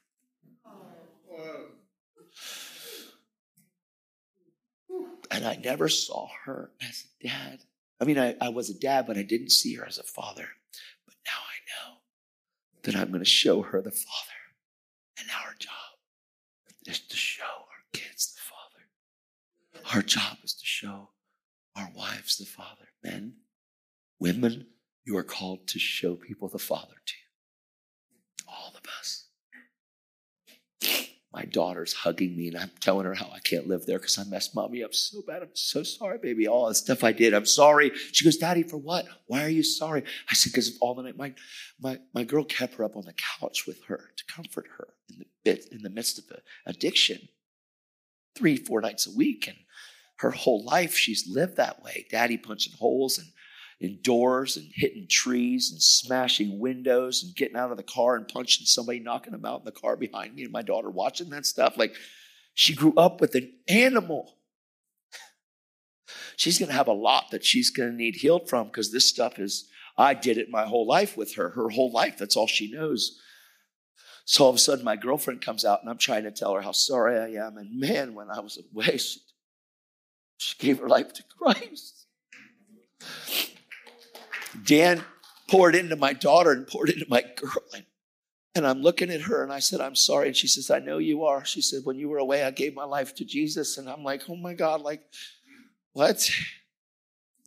My first conviction is, I cannot live here. I can't live here. I can't just do this. Like, I can't just do this again. Because I've got a covenant with God and I know my covenant with God, and I don't have any covenant with this girl. And hopefully one day we could do it. It was my dream coming out of Teen Challenge that one day I could marry this girl, that one day she'd forgive me. Now she's forgiven me, but I'm not going to jack stuff up just by moving in with her. And she goes, Oh, no, no, no, no, no, no, we need to be married.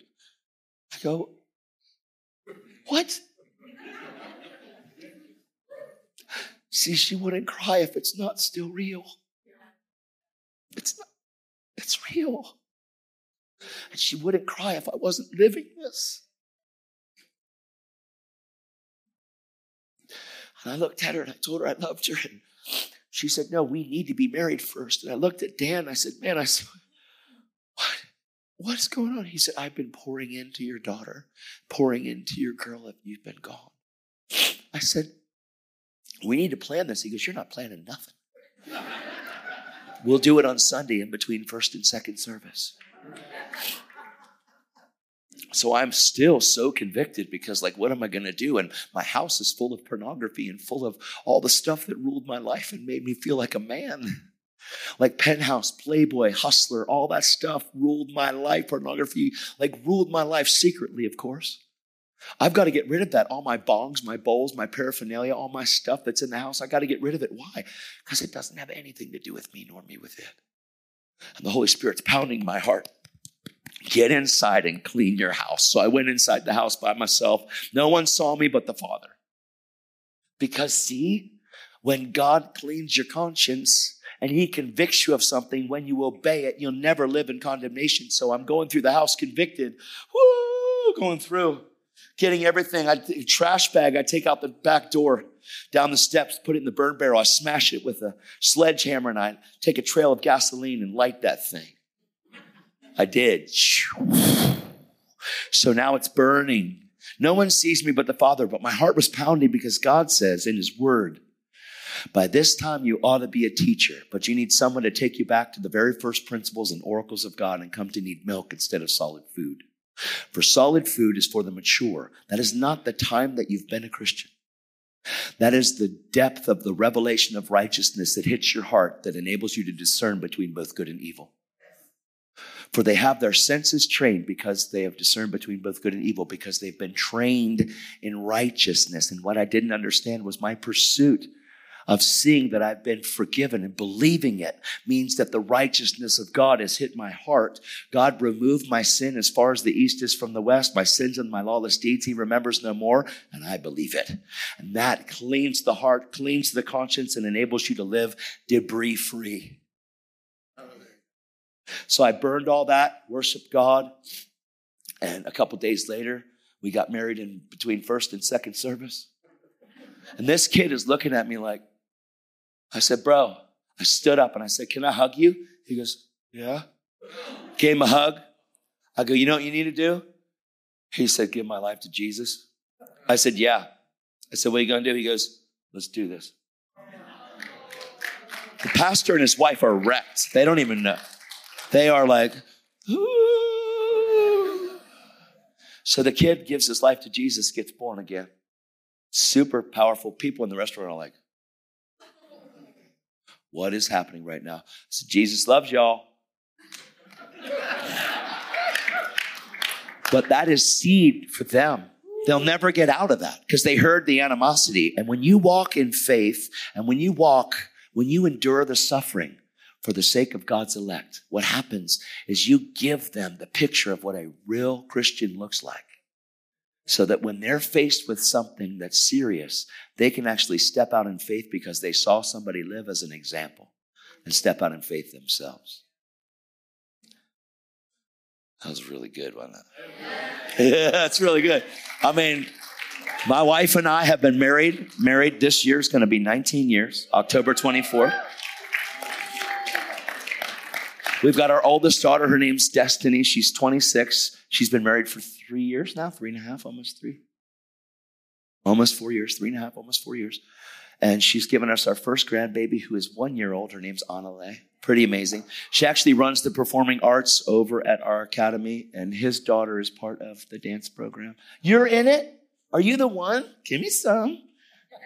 Do you like it? Is it fun? Is it amazing? Do you ever talk about Jesus in there? You don't? Give me the phone. Now, watch this. I've been in the classrooms with the kids and I'm watching them through the windows. My wife has watched. We sit there and bawl because there are little kids on the floor weeping in the presence of the Lord. I'm talking like crazy because it's not just like this Christian click dance program. It is absolutely kids need to know the Holy Ghost. Kids need to understand Holy Spirit. Like you can have a dance, you can have a Christian dance studio and, and it can be Christian music. It can be all that. But man, I want my kid possessed by Jesus. I want my kid to after Destiny's been dancing since she was two. And so they do, they do an amazing job. They did a program. They did this play this year. I don't know if any of you came to it. It's called The Beloved. I get so wiped out. Briley's in it like she's 12, my little precious Briley. She's in dance. She's been doing how many years now? Five years already since she was seven. And she's really good. And she's drama. No, she's good at drama, is what I'm saying. Come on. No, but she's precious, has the softest heart ever. We have another girl, her name's Zoe. She's 16. We're sending her with Heidi Baker when she graduates she's going to be wiped out. I told her, You probably won't come home. She goes, Probably not. it's just amazing. Then we have another son. His name's Azariah. We got him when he was born. His birthday, we're celebrating his birthday today. He's going to be seven. Um, it's tomorrow, but he was born on Father's Day. Um, and we got him. He was born uh, to a mom that was heavily addicted to heroin and we were able to adopt him. We got him at birth, and we had to go through uh, three weeks of of intense, intense, intense withdrawal. Watching your little baby just he had to be on methadone to get free. Now he's seven, and he has a photographic memory. He's a genius. He's free from every bit of any kind of drug addiction. There's no issues. He's a brilliant little kid. Then we have another little son. His name's Asher. We adopted him. He was a he was born to a mom that was in a really bad situation, and she chose to hold him for us to adopt him. And he is going to be four in just a little bit. They're growing up so fast. I am so thankful for what God's done. I did bring a book with me. It has the stuff I shared with you today, um, the testimony, but it's in depth of all the darkness. It's from dark to light. It's called the Todd White Story. Um, it doesn't look like a Christian book. It has me on the front, and it's actually the colors of a rainbow behind it. It is. Listen, people are like, well, I don't really like, you know, and your hair is a little. this man is possessed by Jesus. You know what my hair is? Fishing lure. Jesus said, I will make you a fisher of. This is a fishing lure. Everywhere I go, people are like, man, kind of musician or what? Sitting on the plane, I'm like, oh, yeah, kind of. And I get to share the gospel. I have seen so many people come to Christ. That situation that I just shared at the restaurant happens every day of my life because I'm surrendered and I'm filled with the same Holy Spirit that raised Jesus from the dead. God loves you folks so much, and He just, all He wants is your full surrender. He doesn't want you to just incorporate Him. All He wants is everything you are. I mean, all God asks you to do is to give up who you were never created to be in the first place because you weren't created for you. You're created for Him.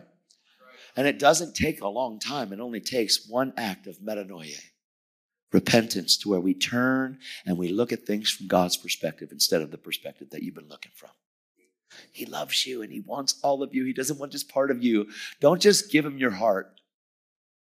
I would hate to incorporate Him into my heart and hold back my life. He wants your life. He loves you. And He wants you to know how loved you are. It's different to say, God loves you, than being loved by God.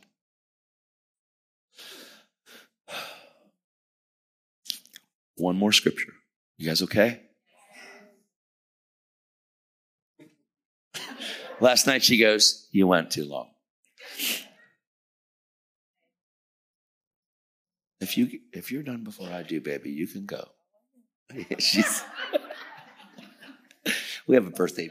We have Father's Day and birthday party to celebrate today, and it's exciting. Listen, I want to see every one of you. He says it's possible. I believe that with everything in me. Oh.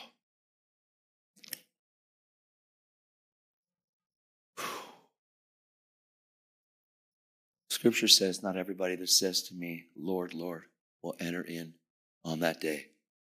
And on that day, they will say to me, Didn't we heal? Didn't we prophesy? Didn't we cast out demons in your name? So that's not saying that people aren't doing works in Jesus' name. But he says this Away from me, I never knew you. He didn't say that they didn't claim to know him. There's a difference between you saying that you know him and you knowing intimately that he knows you. Because the next part of that scripture is you who practiced lawlessness. Away from me, I never knew you, you who practiced lawlessness. And there will be weeping and gnashing of teeth. What does that mean?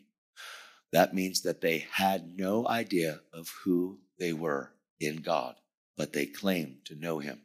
Your proclamation of knowing Him is far eclipsed by the reality of you knowing that He knows you. Because when you know He knows you, intimacy happens. Therefore, the works aren't done as God's stamp of approval on your life. Just because you can pray for the sick and they can be healed isn't the stamp of approval of God. The fact that He knows you through intimacy and relationship, and that Jesus isn't just a crutch to get through life. He's the absolute stone and rock on which you stand. He is the anchor of your soul. He is the shepherd and overseer over your soul. The reality of this is that we need to fully surrender our hearts and lives to Jesus and need Him the necessity of Him to teach you through His truth, where you can build a life of intimacy to where you know that you're not just known by people, you are known by the Father. And all of a sudden, the miraculous is now just the sign that follows them that believe. It's absolutely the reality of what sonship, what sonship includes. includes. Signs and wonders are to follow sons and daughters of God the healthy way to have signs and wonders follow is that you know who you are and whose you are, and you know you're loved by God, so that we don't do just build a ministry on miracles. I believe in miracles. I see them every day of my life. I'm going to see them. We're going to see them today. We've already seen a couple today. It's going to happen again because God loves you. But this is not what validates me. What validates me is the blood of Jesus and that my hands and my heart are clean and pure and I love the Lord with all my heart, my mind, my soul, and my strength. Are you with me? Okay. Quick ask. Um, I wish I could play those keys, but I can't. Is there some? Do you play the keys? No. Okay. Wow. I was like, I thought you were coming to repent. I'm like, all right, that's just kidding. I'm just kidding. I know you love the Lord with everything in you. It's real. I know it. Oh. Can you just play some, just some pads? Just something. I, I love him. I love Jesus with all my heart. All I am is an example of somebody that's surrendered. All I am is a is a, a man that loves Jesus with all my heart, that will not be swayed by the world, that will only, only be swayed by Jesus, the one that loves me, the one that gave himself for me. It says that we've been crucified with Christ. We no longer live, but the life we live, we live by faith in the one that gave himself for us. He loves us big time. And all he wants is all of you. He doesn't want some of you. He wants all of you. He doesn't want just your heart. He doesn't want just a little bit of your mind. He wants every bit of you. And on this Father's Day, it will be great to give God the gift of yourself. To give God the gift of yourself and to not hold back from Him.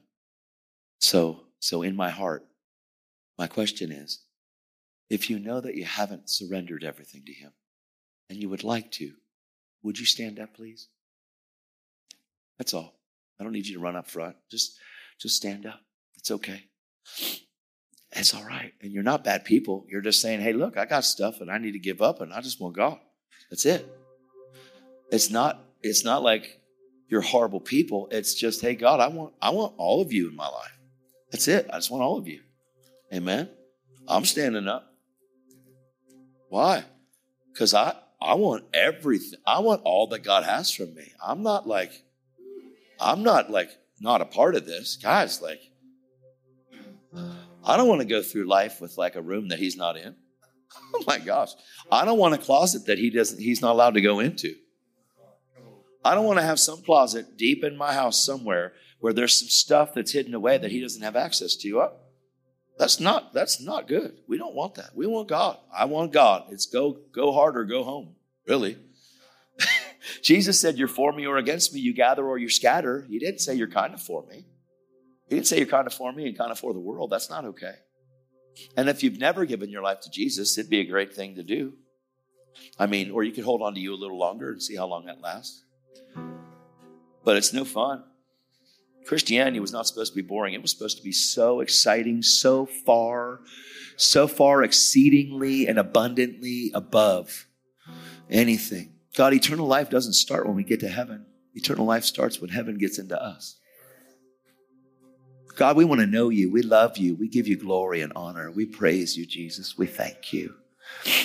God, we as your people just say yes. We just say yes, God. We just say yes, God. We ask you to mold us and shape us and change us, God. Jesus told the disciples, He said, Guys, stay awake and pray lest temptation hit you. Jesus is a stone throw away. He comes back and the guys are sleeping. Why did he tell them to pray? So they wouldn't be tempted. God, make us the house of prayer that you created us to be in the beginning, God. The reality of being born again, we are created to be your house of prayer. Let us be a people that pray fervently. Let us be a people that, that fix our eyes on heaven. Let us be a people that set our mind on things above and not beneath, God. God, let us walk in the blessings of Deuteronomy, the head and not the tail, above and not beneath. God, we thank you. Let the enemy come at us one way and run away from us seven different ways. God, I thank you that righteousness and seeking first your kingdom and your righteousness is what open up the blessings of Deuteronomy. Because Jesus, you who knew no sin, became sin so that we might become the righteousness of God that's in Christ Jesus. And that draws the blessing of the Lord. Let us not just work to provide for ourselves, but let us work for seed to pour into others. God, we love you. We don't want to be selfish. We want to be selfless and we want to do kingdom stuff. God, we want to run with you. We want to walk with you. We want to laugh with you. We want to play with you. We want to be those people that are actually happy about our salvation, that actually live in the joy of our salvation. We want to be a people that love you so much that the world is jealous for the love that we carry. God, we ask you to touch our country. We ask you to touch our city, touch our families, God. But first of all, touch us in just a significant way, God, that we are so possessed by truth that every lie is swallowed up in the name of Jesus, God. We worship you. We love you. Father, thank you Thank you for Father's Day. God, we say, Happy Father's Day. We give you the gift of our lives back to you right now. That Father, may you be pleased with us. May we be a drink offering poured out, poured out on this world, God. That we might be a sweet smelling fragrance to your nostrils, God. Because we, being living sacrifices, allow you to use us, utilize us for your kingdom.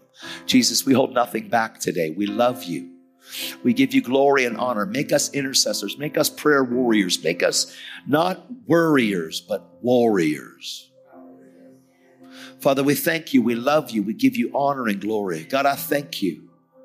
Ask you to mark everybody in here. Father, I thank you for sleeping disorders right now being yanked out of this place.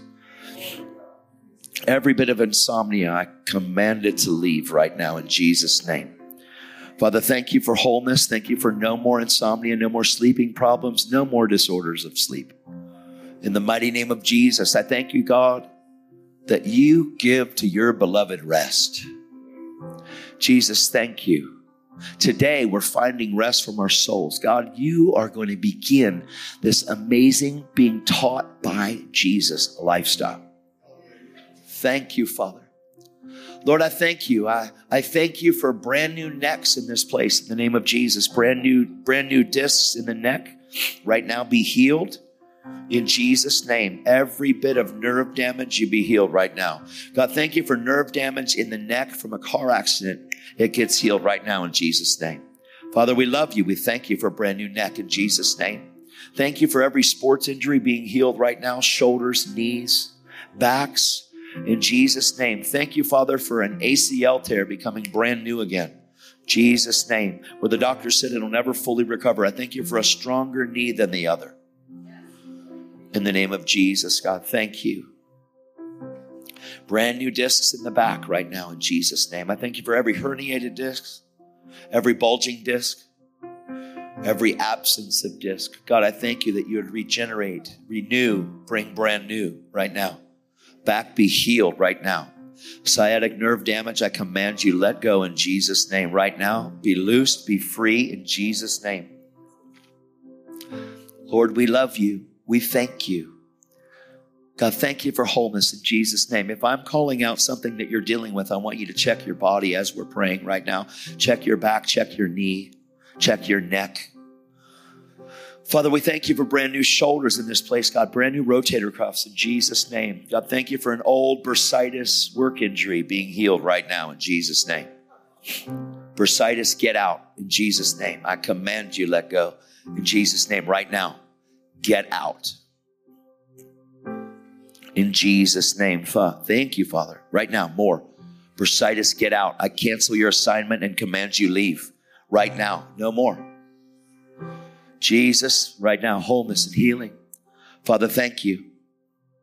Absolute wholeness in Jesus' name.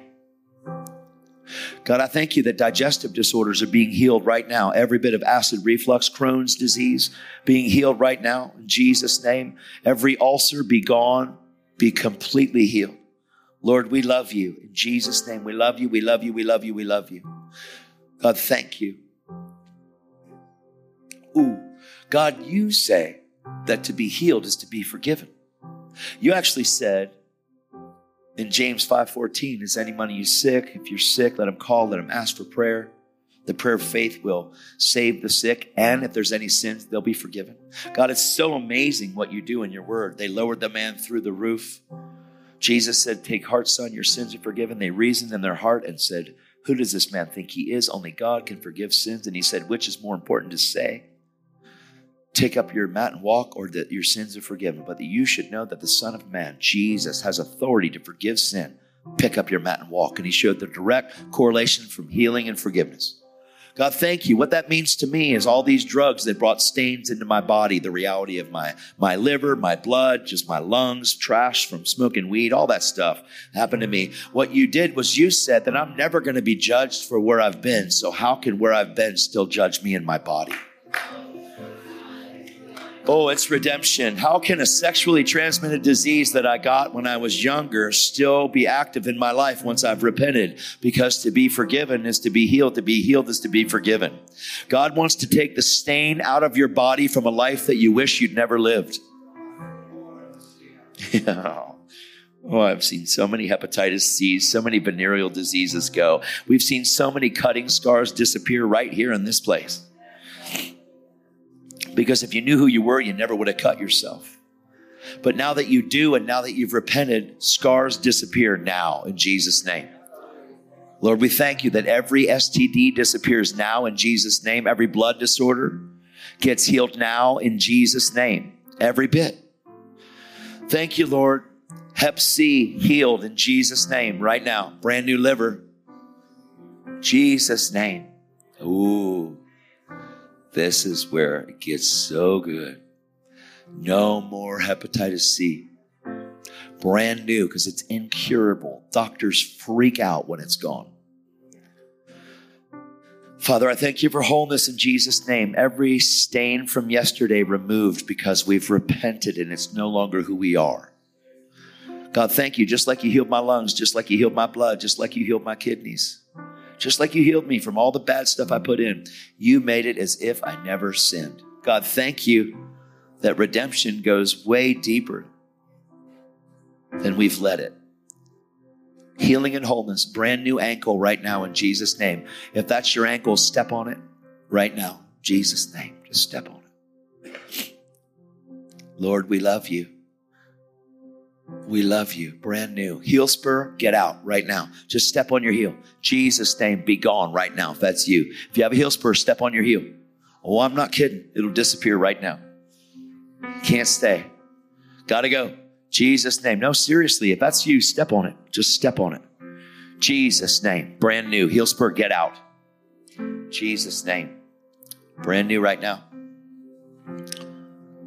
Father, I thank you that infertility in married couples. You got to be married for this.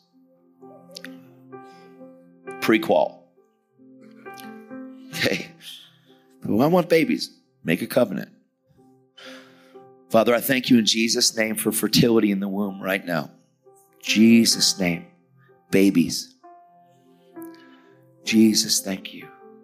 Lord, I thank you that you're also opening up hearts of people to adopt. It's the best thing ever in the whole world. Lord, thank you. Brain fog be removed right now. In Jesus' name. Be removed. Any form of dementia in Jesus' name be removed right now. Alzheimer's be removed in Jesus' name right now. Clarity. Memory loss be healed in Jesus' name right now. Quicken, Holy Spirit, quicken the mortal body right now in Jesus' name. We love you, God. We believe your word right now in Jesus' name. Brand new. God, we thank you from the top of our head to the bottom of our feet. We thank you for absolute healing and wholeness of every symptom of sickness or disease in the body right now. Every bit right now in Jesus' name. We thank you for healing and wholeness every cell. I want you to say this. Put your hand on the person to the left or right of you, please. I want you to pray with me. Please. In the name of Jesus, we thank you for healing and wholeness. Every cell, every organ, that includes your pancreas being healed. Diabetes, we command you get out. Cancer, we command you get out. In Jesus' mighty name, absolute healing from the top of our head to the bottom of our feet right now. Every bit, every organ be healed brand new, God. Arthritis, get out. We break your power right now in Jesus' name. We thank you for absolute wholeness in the name of Jesus right now. Jesus' name, brand new, right now. I want you to physically check your body for healing right now. I want you to check if anything that you had from the top of your head to the bottom of your feet, if you can check it, I want you to check it. Bend over, check your back, check your hips, check your knees, check your shoulder. Last night we had at our training center, we had our, our school, Power and Love. We saw eight deaf ears open last night, right at the training center, right here. Jesus, thank you. If healing is manifested and you can tell there's a definite change, I want you to wave your hand so I can see what's happening. If you have healing happening right now in your body, I'm not settling for two, not. So if you have healing that you know is happening, wave your hand at me so I can see what's happening, please. That's not okay for most of it to happen over here and not over here. All right, so who here has a rotator cuff issue? Over on this side, two. You do. Father, thank you in Jesus' name for a brand new rotator cuff right now. Be healed right now. 100% mobility. In Jesus' name. Lift your arm. Jesus' name. Lift it up. Tell me what's going on. Come on, let's pray again. Father, I thank you for a brand new rotator cuff in Jesus' name. Brand new right now. Rotator cuff be healed, no surgery. No surgery in Jesus' name. Brand new. Be healed right now. Shoulder be healed. Jesus' name. Check it again. Spirit of infirmity, let go in Jesus' name. Get out, let go now in Jesus' name. What's it doing? Let's pray again. You're worth it. Father, we thank you in the name of Jesus for a brand new shoulder right now. God, I thank you that the neck muscles, the trap muscle, would be completely healed right now in Jesus' name. Right now, be healed, be made whole. Every bit of pain let go in Jesus' name. God, we love you. We want to believe the truth of the gospel. We want to believe when it says these signs will follow them that believe. They will lay hands on the sick and the sick shall recover. Holy Spirit, we want to believe the word. We believe your word. We take you at your word. Shoulder be healed, neck be healed. Right now, spirit of infirmity, get out in Jesus' name. Spirit of infirmity, get out. We cancel your assignment in Jesus' name. Check it again.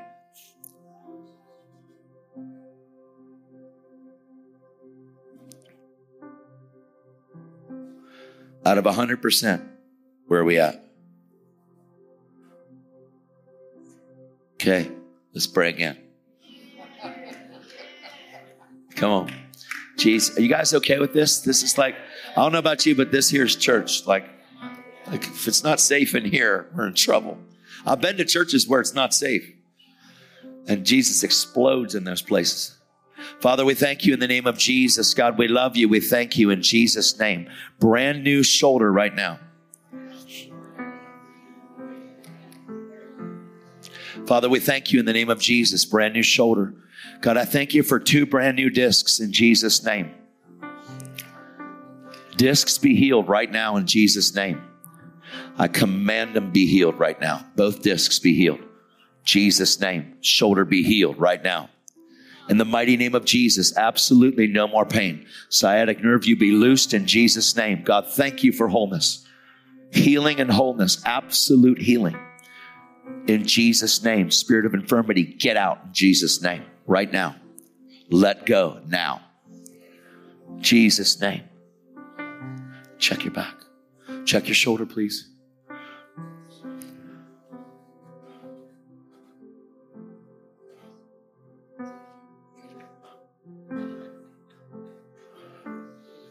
Turn sideways.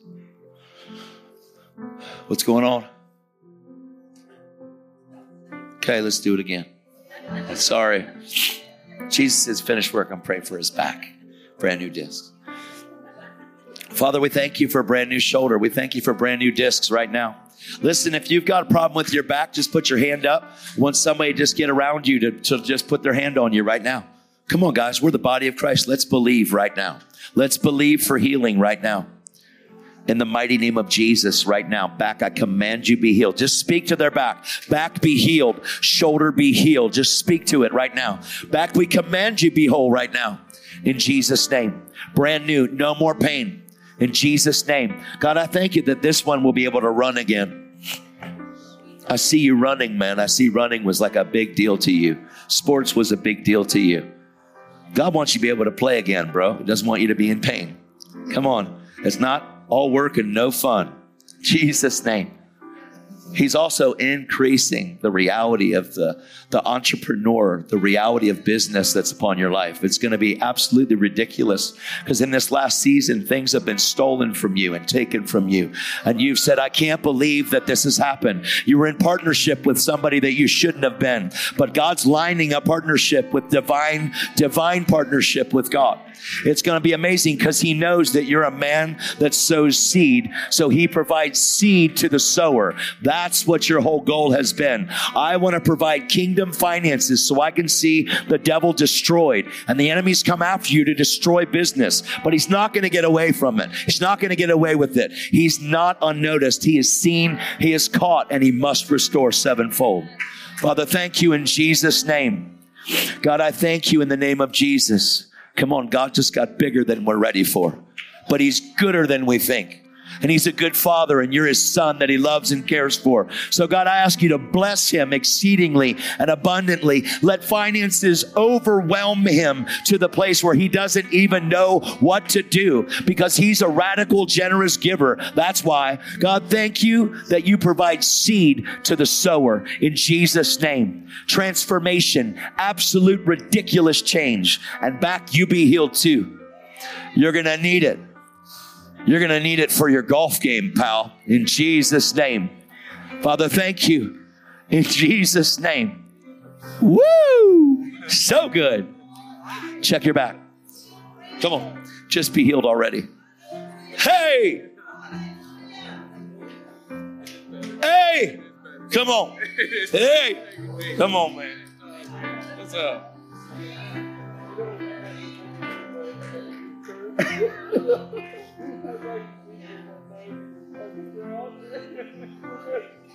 Come on.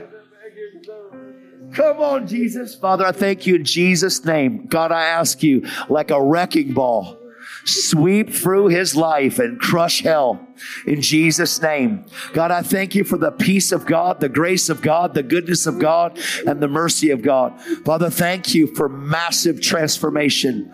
God, we love you. I thank you that today is a new day in Jesus' name. Father, I thank you that this man's sleep is restored to him, completely never robbed again. I thank you that any kind of eating stuff is restored to him, God. Absolute amazing grace, God. Thank you. Brand new digestive system, brand new health.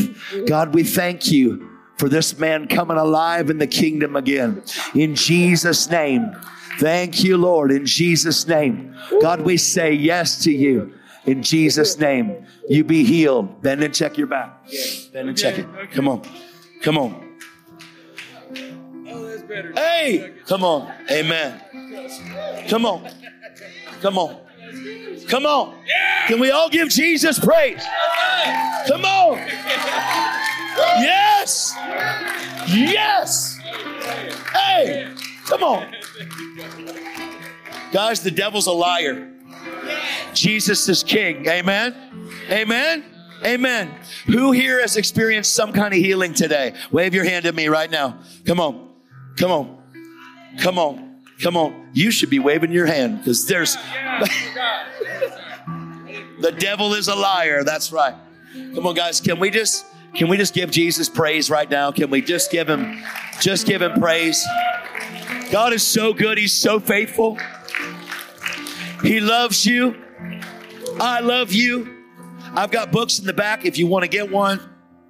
Honestly, we've seen so many atheists come to Jesus through them. We've seen so many people that don't believe, believe. They're in prisons. Lots of people in prison are getting set free from those books. We're seeing lots of lots of prodigal sons and daughters come home to God.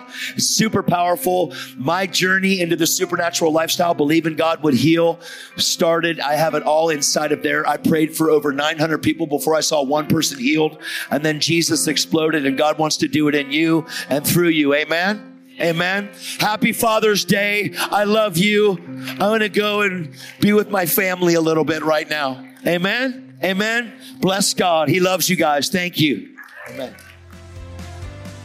Thank you for listening to the Consume Church weekly podcast.